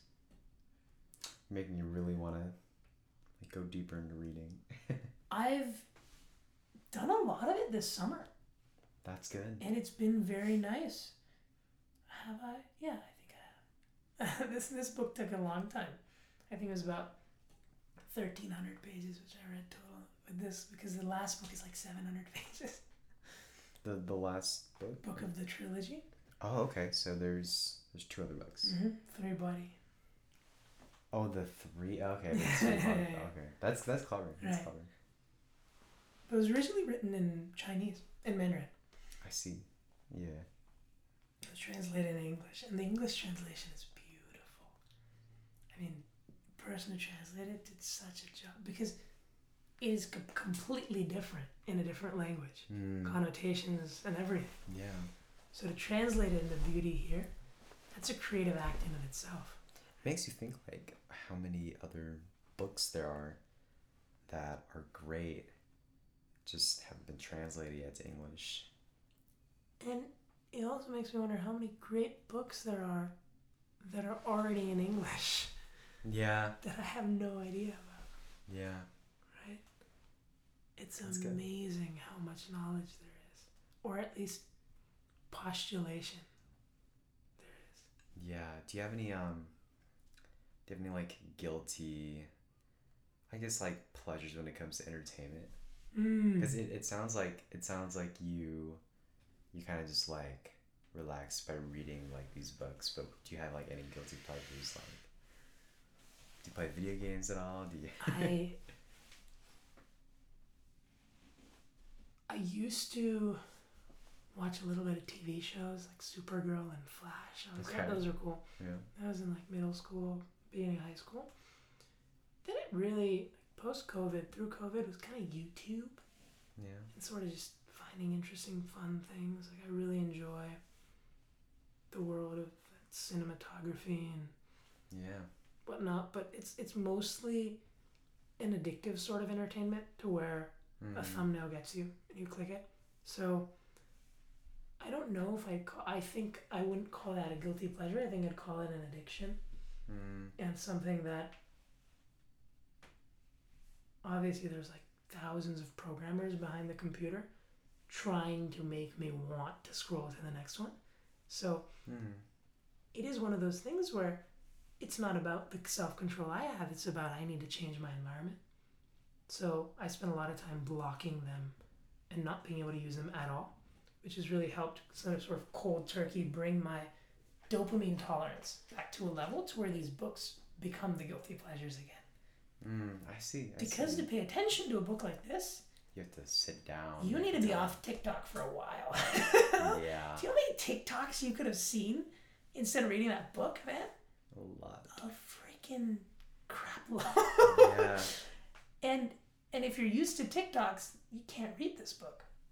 And this attention economy that we live in, which part of this book covers, is is sort of scary. Or I don't know if I'd say scary, but it's kind of sad. Yeah, I think um I forget who said it, but um like people have the choice to choose uh I guess entertainment or education or knowledge. Would you would you say that's kind of true?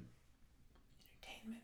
Or Because I feel like like there's people that there's people that make entertaining stuff and also try to weave in education like to educate people through entertainment. I feel like that's powerful because i feel like with media like a lot of people consume media but if you're able to like add the different concepts from that you learn from this book into media then you can reach like so many different people than people who would have never like had a time to read it the first place Which is what I almost think I've really enjoyed doing too as of recently, like making those videos. mm.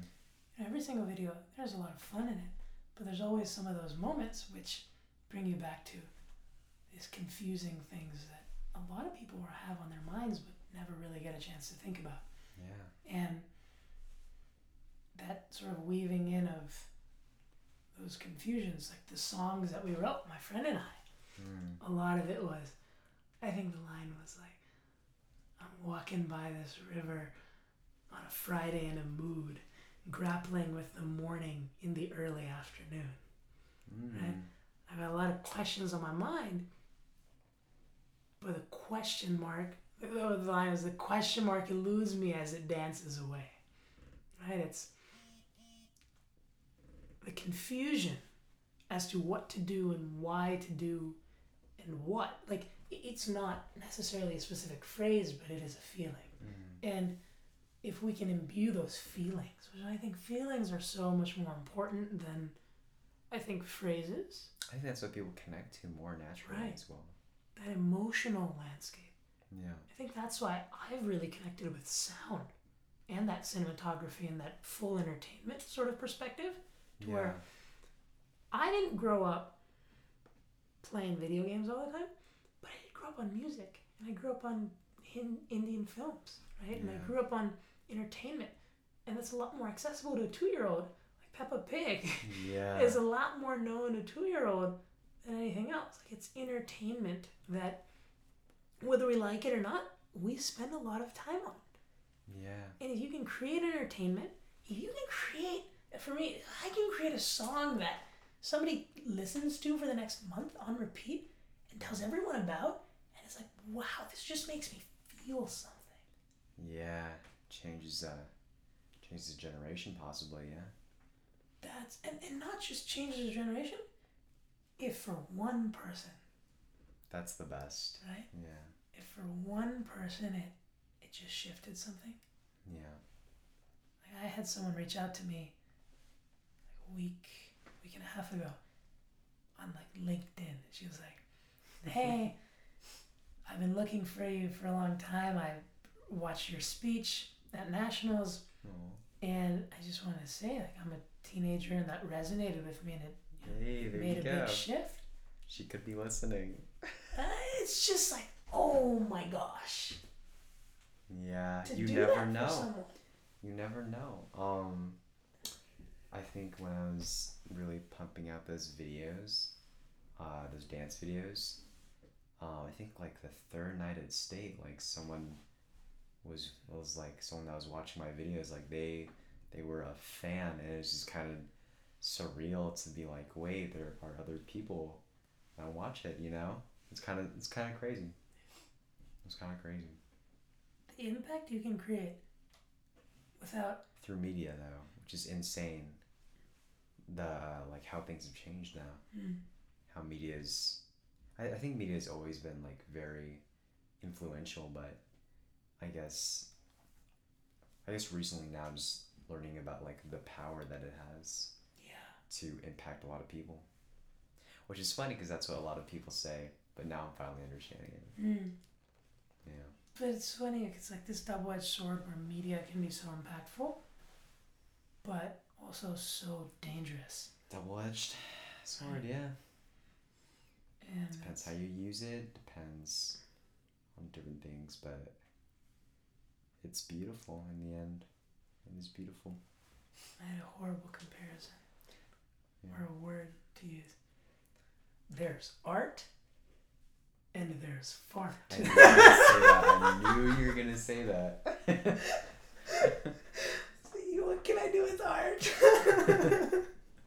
I, I think there's art, and then I think there's art. I don't know. no, I, I think I think I would agree with you more. I think I just found the words funny. I think there's art and there's art and there's or I think there's art that serves you right now and there's art that doesn't serve you right now. Yeah. And I think there's a lot of both. And the stuff that doesn't serve you right now is also art, so it's really attractive and fun. But so much of it consumed later, you look back and wonder, huh, where does that really leave me? Mm, You know, could I have served myself during that time? yeah. It's interesting. I think that's a much better way to think about it, also, than just, oh, I wasted my evening. No, not necessarily. There's a lot of inspiration to be had with the stuff that you may have been distracted and, you know, kind of into it and not really thinking about anything else. But, okay, how could I have served myself? Let's Mm, think about that and let's do that next. right? mm. Rather than spending the rest of your evening wondering, why did I waste my evening? Here's what I tend to do sometimes with those addictions. Yeah. How, how are you about Instagram right now? What are your thoughts? It's been very, very. Like I, I don't think I was on it for maybe five, six months when Mhm. school started, and then I went on it once to post, because I felt I promised myself I'd post once I ran a sub six mile, and then I went on once to read the comments and respond because if you take time out to comment and Yeah, it's common courtesy. respond, Yeah. right? And but I didn't check until like two or three weeks after because I didn't want the dopamine. Yeah. Comments. mhm. And then recently I've been on a bit more, but trying to. I mean, I just go to the messages Yeah. and I'll look at a story every once in a while because it sometimes does help to remind me. I know this person and I haven't reached out to them in a while. Let me reach out.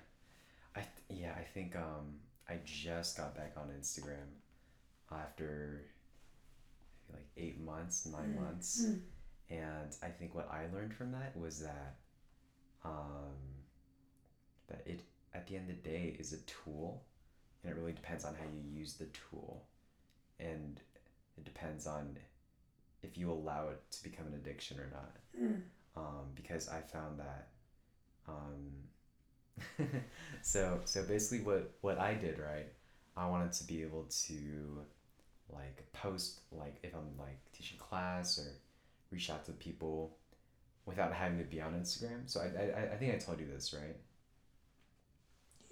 no okay so I I was talking I was ranting to my friend about like ah I, I just wish I could be on social media and then I was oh like- yes, you did. They were helping you out, right? Exactly. Right. Yeah.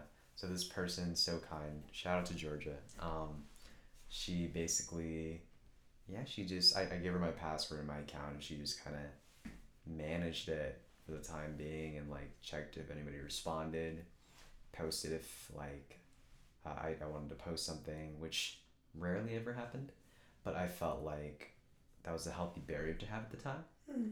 But then I realized like you kind of lose out on those connections um, that you have with people because there's like um, a third party involved. Like if you're texting somebody, right? Uh, I can't text them directly. Like a third person is involved, which kind of ruins that kind of dynamic. And also the fact that um, I can post my stuff, and people and my friends can support me, but I couldn't support my friends because I wasn't on Instagram. And I felt like it was kind of one sided in that sense. Mm. So I think that was kind of the indicator, or, or it, it kind of pushed me to like get back on it, but to put limitations on it as well. Mm. Um, so I could be careful about my usage on it. Um, but yeah, I think right now, right now I think I'm I'm in a better place with like, um, where I stand with Instagram and and all that. Uh, I I I downloaded TikTok because I was just super bored, and I realized I'm I'm too old for this, and I I got off TikTok. Um, Well, I Yeah. think TikTok would have helped you out with that if you gave it a couple more days.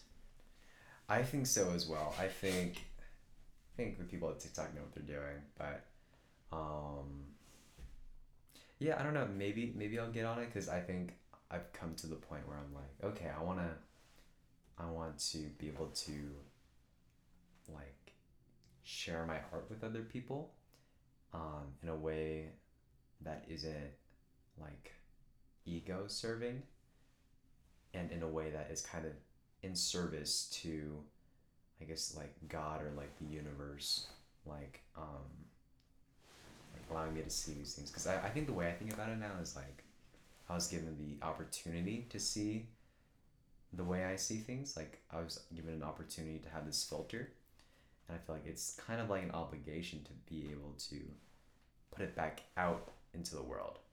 So that it can change other people's filters as well Right. yeah I think about that with the art I create too. yeah Like all the YouTube videos that I started creating were all private for a while. Then I was like, what? I feel like I'm doing a disservice to anyone who could randomly stumble on it yeah and could maybe gain change their Change- life. Change Yeah. someone's life. Like that. Yeah, and you never know because the world is life is mysterious. Right, it's mysterious like that. And I mm. thought I thought about that specifically for LinkedIn.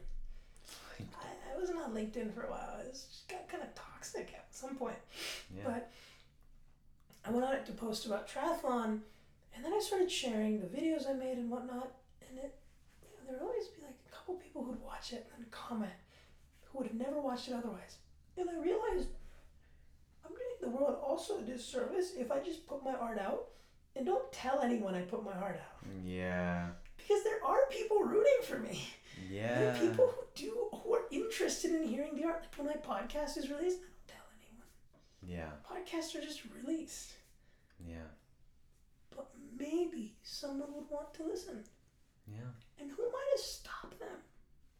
Right? Yourself. It, yeah, it would, it would just be yourself.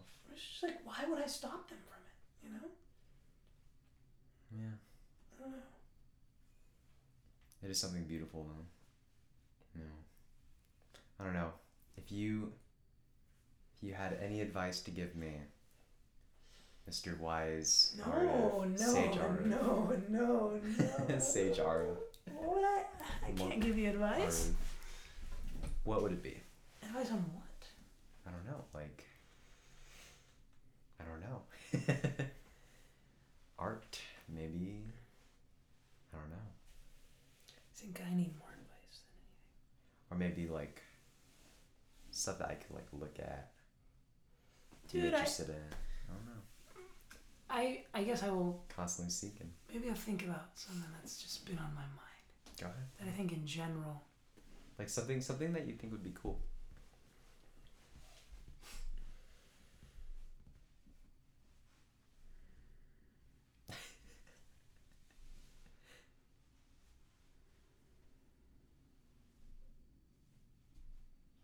This a lot of thought, huh? I don't know if I'm giving it thought or if I'm waiting. I'm waiting for the universe to give a response. Right. I mean, it's it's okay if you don't have anything. I I don't know how much I have now, and I'll tell you why. I've been very confused over the last couple months. Hmm. I went for a silence retreat for 10 days, hmm and I didn't finish it. Hmm. I made it one day. A lot of it had to do with the loss of willpower due to an experience the day before. When you when you said silence retreat, does that mean you're away from everything, or does that mean that you can't talk? You're away from everything and can't talk, and you're meditating all day, basically. By yourself, That's tough. basically. Yeah, very intense. Have you have you done it before? No. It's very cold turkey. I, I felt like you. I feel like one day is probably good. Good I- start. Well, I, I almost think at some point I need to do all At some point, but it's, it's good to work out to it. Right. I I was a little in over my head. And the point is I came back from that. And I've spent a lot of time sort of spent some time almost running away from it. And then spent other time confronting it, experience, and thinking about what it gave me. And I think now more than ever, and in the last year of my life, there have been more moments where I have nothing to say. Not that I don't know what to say, but I there's simply nothing to be said. Hmm. Where I'm purely speechless. There've been experiences with people. There have been experiences outside. There've been experiences in general where I sort of sit there like, there's nothing to be said, only to be felt. And That's such a monk answer. shoot, no. but I would, it, oh. it sounds true though. and It if sounds valid. and if that can be ran in parallel with practical advice, it would be think about how you feel. Hmm. and notice feelings and notice little feelings that are much larger than that millisecond. I'll give you an example. My friend was graduating from school, and she and I had become good friends over the last couple of months, Mhm. and we went out and got ice cream with a couple other friends. You you two are like that then. After that, ice cream. That's all you need. That's all you Yeah. need. We've had great experiences together. And after, like right before we left, I was just in that moment. I didn't want to leave. Like I was, I felt so connected with them, Yeah. and I was just like, "Can I give you guys a hug?" Like it was just, and like just felt really connected. And right before leaving, it's gonna sound like a book. And the books they say, you know, she like held my hand and gave it an affectionate squeeze. You know, they say that in books. That's what happened. And I don't explain it, but after that, I sat in my room for the rest of the night. It was 9 p.m. I was supposed to go to sleep, but I sat there like, what do I do now? And I'll tell you what the feeling was. This feeling of deep love Hmm. and care. I felt like I was wrapped in a warm blanket and so taken care of in that single second. Hmm. I felt so loved. Arv has a crush. Arv has. But it wasn't. I'm kidding. I'm kidding. No, no, no. I'm kidding. It, it sounds like you But it wasn't you even. felt just like the feeling of love, not like not like in a way that's attached to that person, but just like love It was just the feeling of being cherished. being cared for. Yeah, Some like it's a great feeling. it's a beautiful feeling, Yeah. and like to feel that. It's like nothing else matters. Hmm. and and it's amazing because I was able to experience that outside of the scope of the love that people talk about all the time. At least the romantic love. Yeah. It was very transcendent love. Hmm. It was very much so love for love itself Hmm. than love for something, right? Than Love for an exchange. That's beautiful. You found. You found a love for love. And I've I've been very lucky to feel that. Yeah. And it's that li- it's a little moment like that that I can just sit back and think about for so much time Hmm. and just let that marinate. And we experience these all the time. But we very quickly them go. them over. Yeah. But if we could focus and if we could be present, Right? That's There where go. presence comes. Mm-hmm. Then we'll get better at sensing those intuitions Yeah. and feeling those bubbles and those excitements and also those sadnesses. Like in the last month and a half, I felt profound sadness. like, like I have sat in sadness for periods of time. Mm. It's just this weight, like not not a weight, but this ache in my heart. And it's not for someone, it is not for something. Yeah. It is just sadness. And to notice that and to sit and wonder, whoa, I've never felt that before. Like, let's see what this means. Let's try to understand this. Let's not add fuel to the fire by any means, but let's observe. Yeah, I think it sounds like you're living more presently and you're starting to become more curious about, I guess, the the new feelings that you're feeling, right? And, I, and I'd offer you the challenge to do more of that in your life Mm. because and it's been interesting because it's it feels futile Mm. in the majority of the moments because every moment isn't like that every moment isn't profound and deep and amazing Yeah. even in this conversation I, I'm- I feel like though the artist's job is to is in part to see the unseen though, right?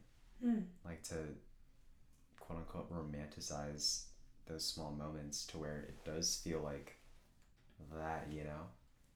it's a fair point and i think every moment can be like that It can be if, if you want it to be, yeah. right right Yeah. like there have been so many moments of emptiness Mm. that I felt in the last month and a half. Moments where I'm just sitting, my brain is empty, and I'm just here. And I'm looking around, I'm like, whoa. Yeah. But not knowing what to say or do or think about that. And it's also It does sound like a blissful state to be in. But it's only if you think of it that way. Yeah. I've found my, my mind has found many ways to make that a really unblissful state. Because I can say, I'm complacent. I can say, I'm not being active in my life. I can say, I'm being passive. Mm. I can say, I'm letting things happen, not taking charge. I Mm. can say, I'm not planning for the future, I'm letting the future happen. Mm. And that's its own thing to where we've been raised believing in deliverables and believing in needing a concrete structure to explain to others. And at least for me, needing to be able to explain at the end of the summer when they ask, What did you do this summer? say, Yeah, I did this, this, and this. Mm. When people asked me what I was doing for the summer, I said silence, sound, and movement. That's what I said. It sounded beautiful and luxurious. Yeah. But realistically, the silence is silent and confusing and nice at times, but also, oh my god, how much of this am I okay with? Yeah. And I- obviously, the journey is being okay with it completely and totally. Mm. The movement is slow. Right? I spent a lot of time under the recovery situation for wisdom teeth and whatnot. Yeah. Not much of that. And the art is infrequent. I made one video, I made a song or two, but so much of it was almost hindered by my necessity to complete it. By my thought that today I have to contribute something to that answer at the end of this summer. Mm. Like you, you. It sounds like um. You're doing stuff in order to be able to answer that question of like what did you do this summer? Like you felt like you had to be doing stuff in order to have had a good summer. But it sounds like you were content with the opposite of just being and just letting things happen, right? And the funny thing is, that is the most successful summer I could ever have life. Yeah. That's the paradox. It's the in it's it's allowing the intangible and being okay with things that can't always be explained on paper to mm-hmm. occur. And sitting back and understanding, I'm not going to be able to say I made X amount of money or I spent X amount of hours with my family. Even family time is used to Choose your words explain. carefully. Well,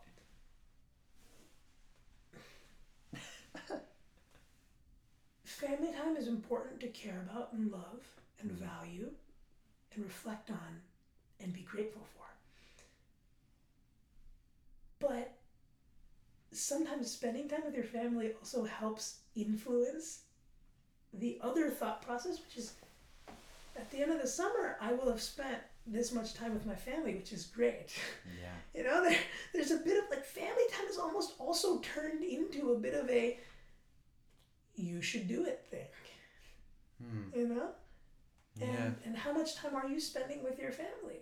And it is important to be there.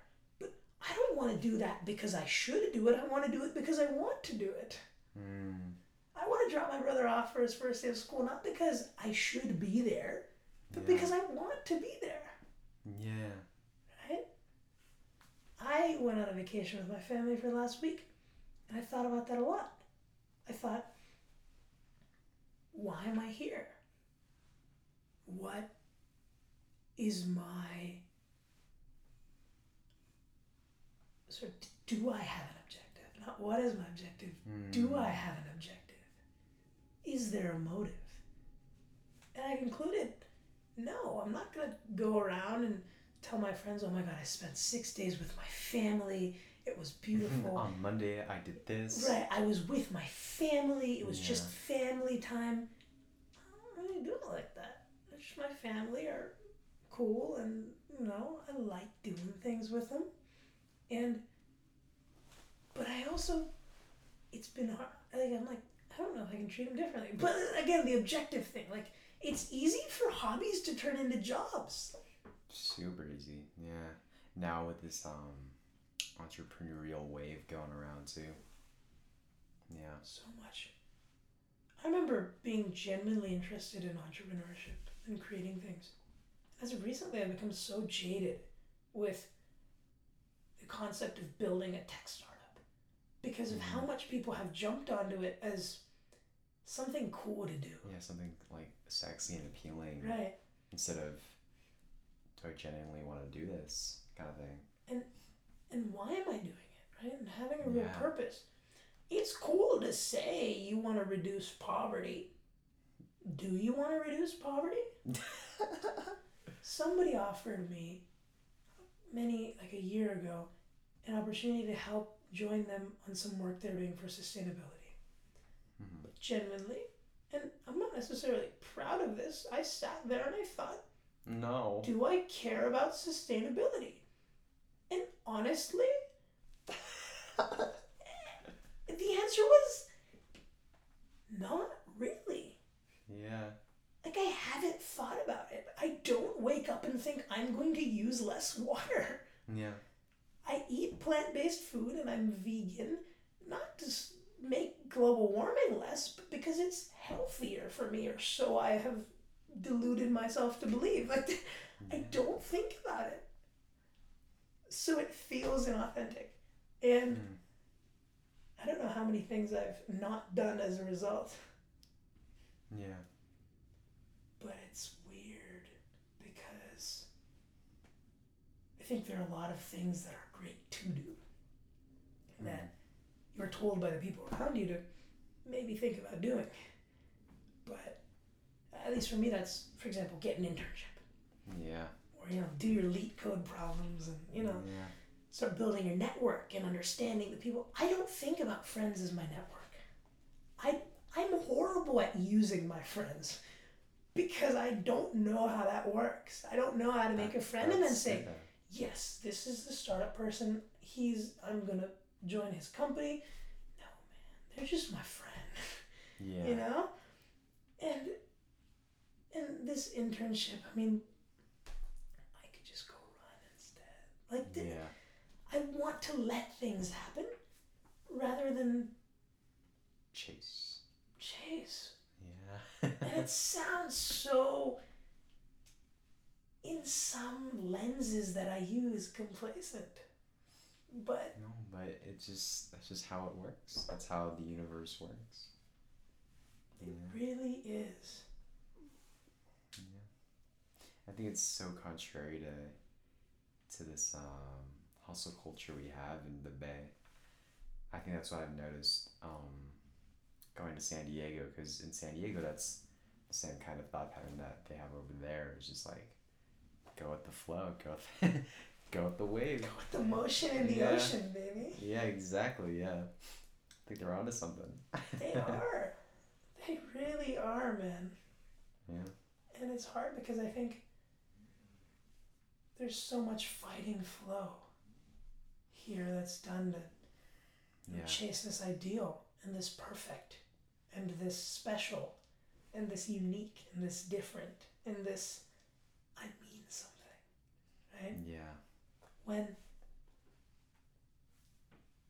you're already here. Yeah. What more justification for life do you need? You're already living, Yeah. That's beautiful. right? Yeah.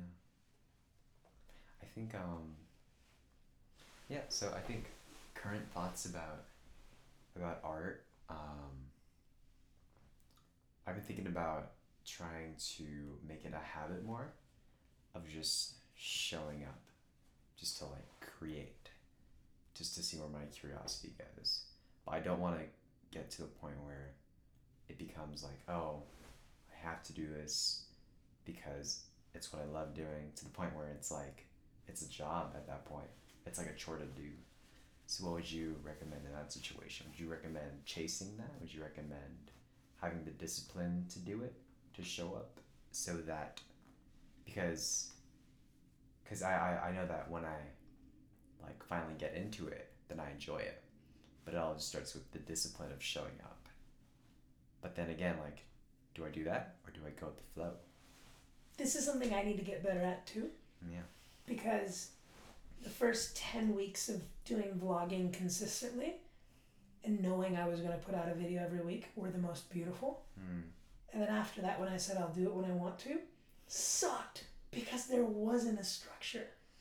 And yeah. it almost made it more of a job to know that I had to make a video of this videos that I've taken at some point, but not knowing when.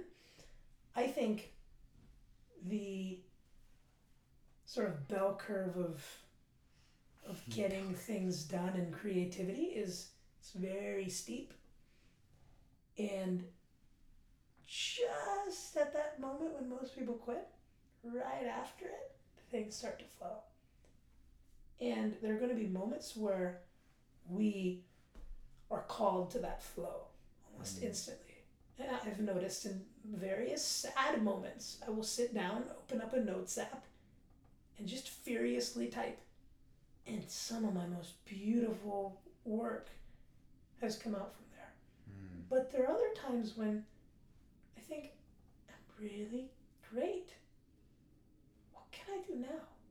And I've never been that great at capturing those moments, you know? I feel like I was really great when I had decided every week for the next 10 weeks I will capture moments. Yeah. So there's a balance to be had.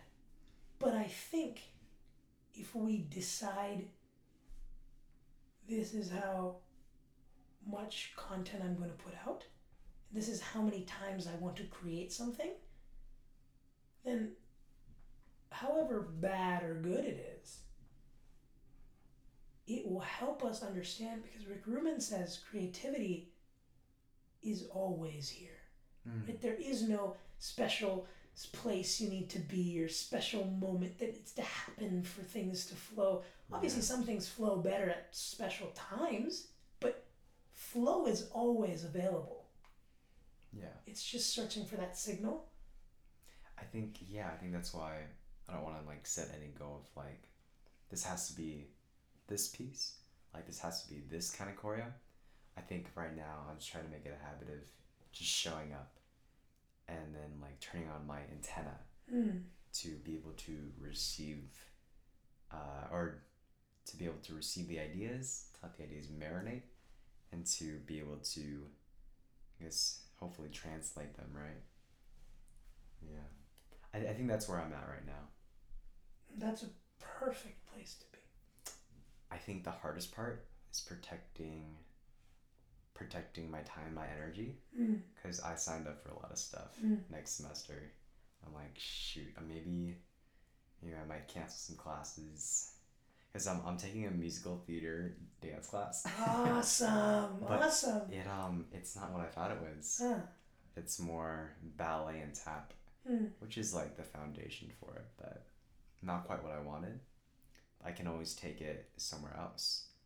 So now I guess the whole problem is like, where do I put my energy? Um, what's important to me? What are my values? And then just being like, um, what's the word? Gracious to my mm-hmm. future self, knowing that it might change. Yeah. I think there's a beautiful balance between structure and structurelessness to where Structure and what? structure and no structure. Oh, okay. I started my summer off with no structure and I said I'm going to create something every day. The funny thing about creating something every day is when you can do it at any point in the day, that means it's 8 a.m. I can do this at 10 a.m. You procrastinate and then never do it. And it's not even procrastination in the sense of I don't want to do this now, but it's look at this. Like, look at this. Let me do this. Let me do this too. Let me do that Mm. too. When I was teaching for a week, and I was forced to teach from 8 to 4. Oh my Wait, gosh. for what? For speech. Okay. I was like, oh my god, this is. Uh, I would complain so much. 8 to 4.30, the moment 4.30 happened, every single day I had something planned. Hmm. To create something, to do something, to Yeah. because I knew that the rest of that time I had that that was my time to do stuff. Yeah. So that structure is really helpful there. Yeah, I think that's why um I'm like content with getting just like a regular job to have that structure to know that okay, after that, that is my time to create. That is my time to spend time. But I wonder because think about regular job versus slightly irregular job Hmm. is the regular job locks you in for a bit longer than an irregular job may. I think my stomach has some thoughts on that. like Hmm. what I would call a slightly regular job is what my parents do. Well, it's because that's my definition of regular, yeah. my arbitrary. And what they say is if you do something with a little more higher skill level, then you can decide your hours. And you can be done with this work thing. Like they're 50 and they're still working. They say you can be done by 30. And yes, it's going to be tough to figure out how to do more after. Yeah. But I think that is a much more fruitful challenge to be able to Mm. get closer and closer to sort of understanding. Where'd you where'd you learn that word fruitful from? Or is it just something that you've you've known? Gosh. I would say my words are a collection of what I hear. Okay. Because um the the word fruitful like I only hear Christians like say that word like never have I heard like other people say that. So I was like, oh, That's interesting. I wonder where I would have heard it then. fruitful. Good word. Yeah, Fruit's great. fruit is great. Like Fruit is great. Your stomach seems to want some fruit. But fruit's great. Yeah, Fruit's Yeah. great, I actually had a nutritionist. Hmm. I had a nutritionist because um I had. Is it, I just want to make still sure go- it's still working, bro. Yes! No way. Wait, wait. How how long has it been? Three. What? it's been three I was thinking, damn, it does look kind of dark outside. Yeah, yeah. I didn't realize I it was didn't three hours. Shoot, I mean that that's just good conversation right there. Wow. Just going with the flow. That was a Tim Ferriss led conversation right there. Heck yeah. Oh My God. Yeah. Um. Sorry. Just just to finish the thought, I had a No, nutritionist. please. Continue the Um, thoughts. I, I don't have anywhere to go. I should hold on. I should set an alarm though, because I may very well be here until eleven if we don't send eleven. We can also we, we also would want to spend a little bit of time working on whatever you want to do after. A little bit. 30, 40 minutes. We can start a seed. I think like or at least physically, like I want to sit down on the piano and do something. Like I like that would be nice. Okay. Yeah. Let's let's cut it at nine then. Okay. Let's give it ten more minutes. That's a fraction of the time we just spent, huh? Yeah. Oh my um, gosh. Yes, nutritionist. Long story short, Mm. had orthorexia. Uh, do, do you know what that is or no? I know anorexia. No. so it is a type of eating disorder. Huh. So it's where you only want to eat healthy, healthy foods, and you see like anything else as morally bad. Mm. Um, and I had that, so then I had to get a nutritionist to help me with that. And I, I say I had to because it got to the point where I would beat myself down for eating unhealthy foods. Like if I had one chip, I'd be like, ah, I shouldn't have done that. Mm. But it's just one chip, Right. right?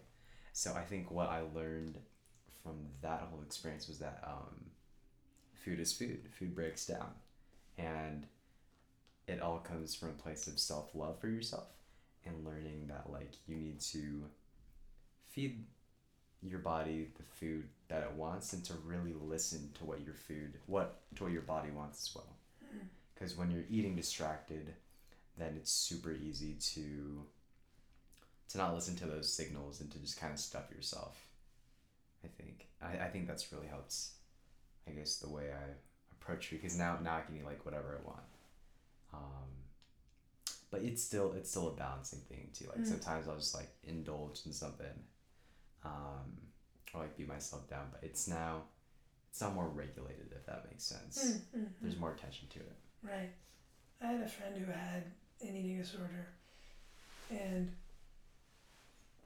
she'd been kind of struggling with it for a while. And she really talked about how what really helped her was was also similarly, what does my stomach want, and how Yeah. do I feel right now? It's so hard though to listen to it because the chemicals they put into the products kind of have um what's the word like they've messed with like our our hunger levels and like what we perceive as like what we need because like back in the day like we would just kill animals or like eat eat plants and be content with just that but now we have seasoning and all these other th- stuff that we need and it like messes with uh, our terminal like barometer of, of our hunger if that makes sense so Yes, yeah, it does. yeah it's it's kind of sketch what the food industry's doing It is. It is, and it's it's sad how food and what the right food to eat from a worldwide perspective is the result of a financial lobby. yeah right. money Right. Mm. And and it's it's interesting that you mentioned sort of the that cravings and what your body wants sometimes aren't actually what it wants or what it needs. Right. yeah to where like, our gut microbiome is the deepest part of our intestinal tract to where as food travels through our body it breaks down breaks down breaks down most of it doesn't reach there Hmm. because it doesn't have enough fiber Hmm. gut microbes eat fiber the gut microbiome we have so much gut bacteria in our body like we're houses for like a trillion different like it's it's wild but the point is a lot of cravings are that gut microbiome Hmm. and it's eating the sugar it's eating the high sort of intensity flavors that once you have them you can oh my gosh i want that again. I want that again. I want that again. Gives those signals, yeah.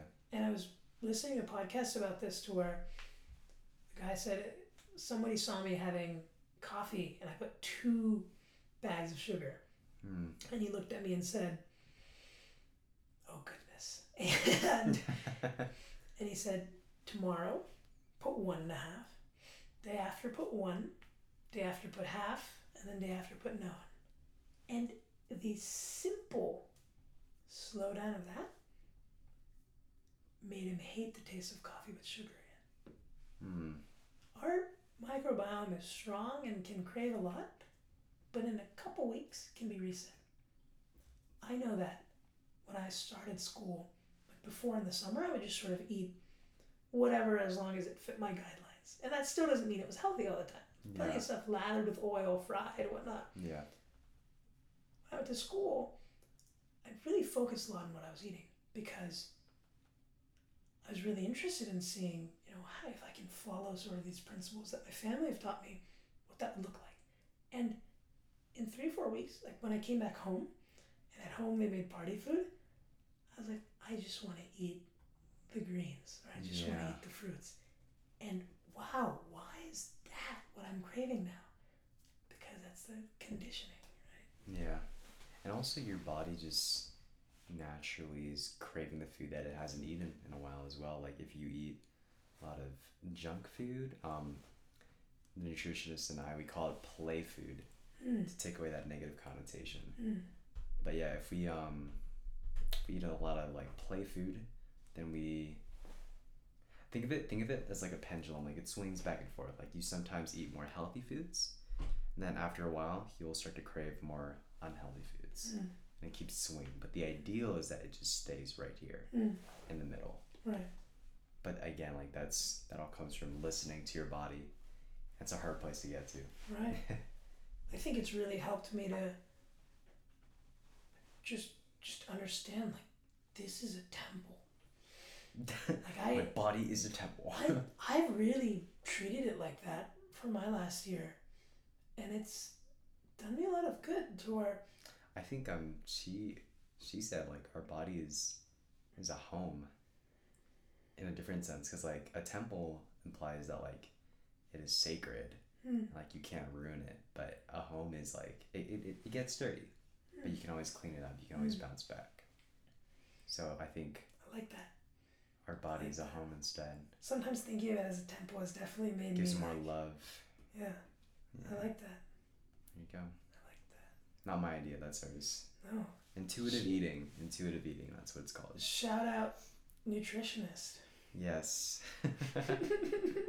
no, but yeah, if you if you're curious, it's just called intuitive eating. Yeah. It's it's the anti diet. Yeah. Yeah. Yeah, yeah, yeah. No, it's, and I'll, I'll tell you what's so amazing about that is also, it's not about what you eat, it's about the energy you eat it with. Mm. And I can eat all the junk in the, well, okay, let me think, let me phrase it the opposite way.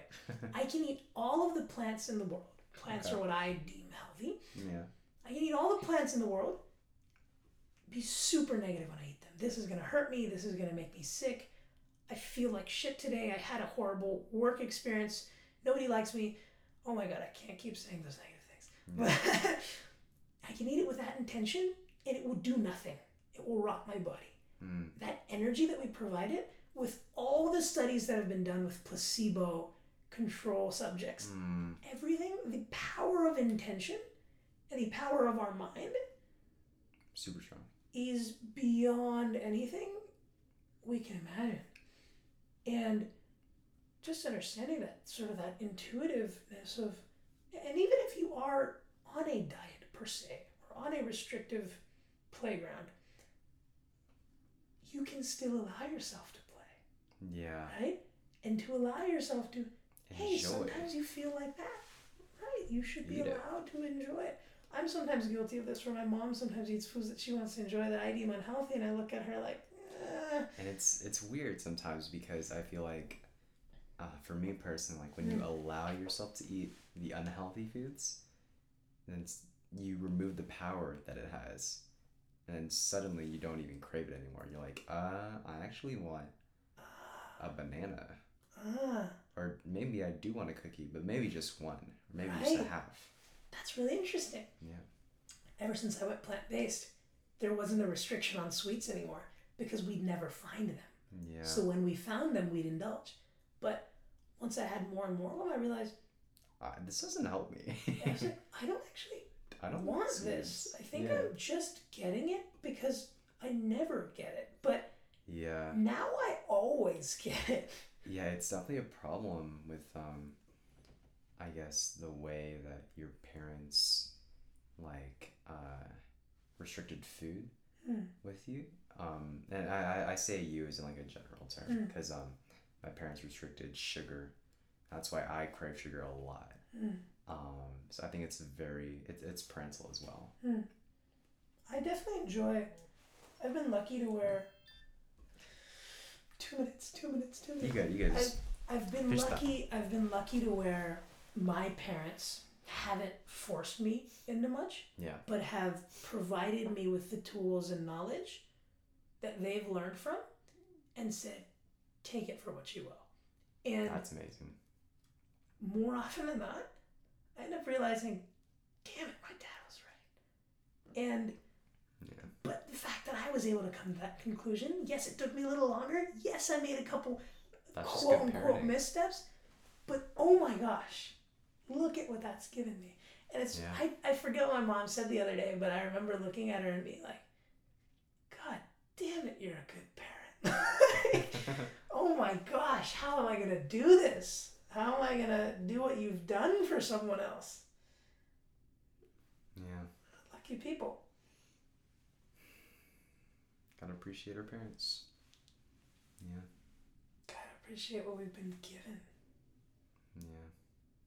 It's not ours. We've been given. Man, I'm thinking of three other things right now that we can just tangent off to, but think that'll wrap up today's podcast. Let's let's write them down on our digital notepad here of, of air. Okay. Where to next? Shh. Where to next? This is the end of the podcast. Nice to see you guys, everyone. Oh my gosh, I hope you love that transition noise. Jayden would like to talk about what we're going to be discussing in our next episode, so stay tuned. So next episode we're going to be talking about Ariv's secret girlfriend. We're going to be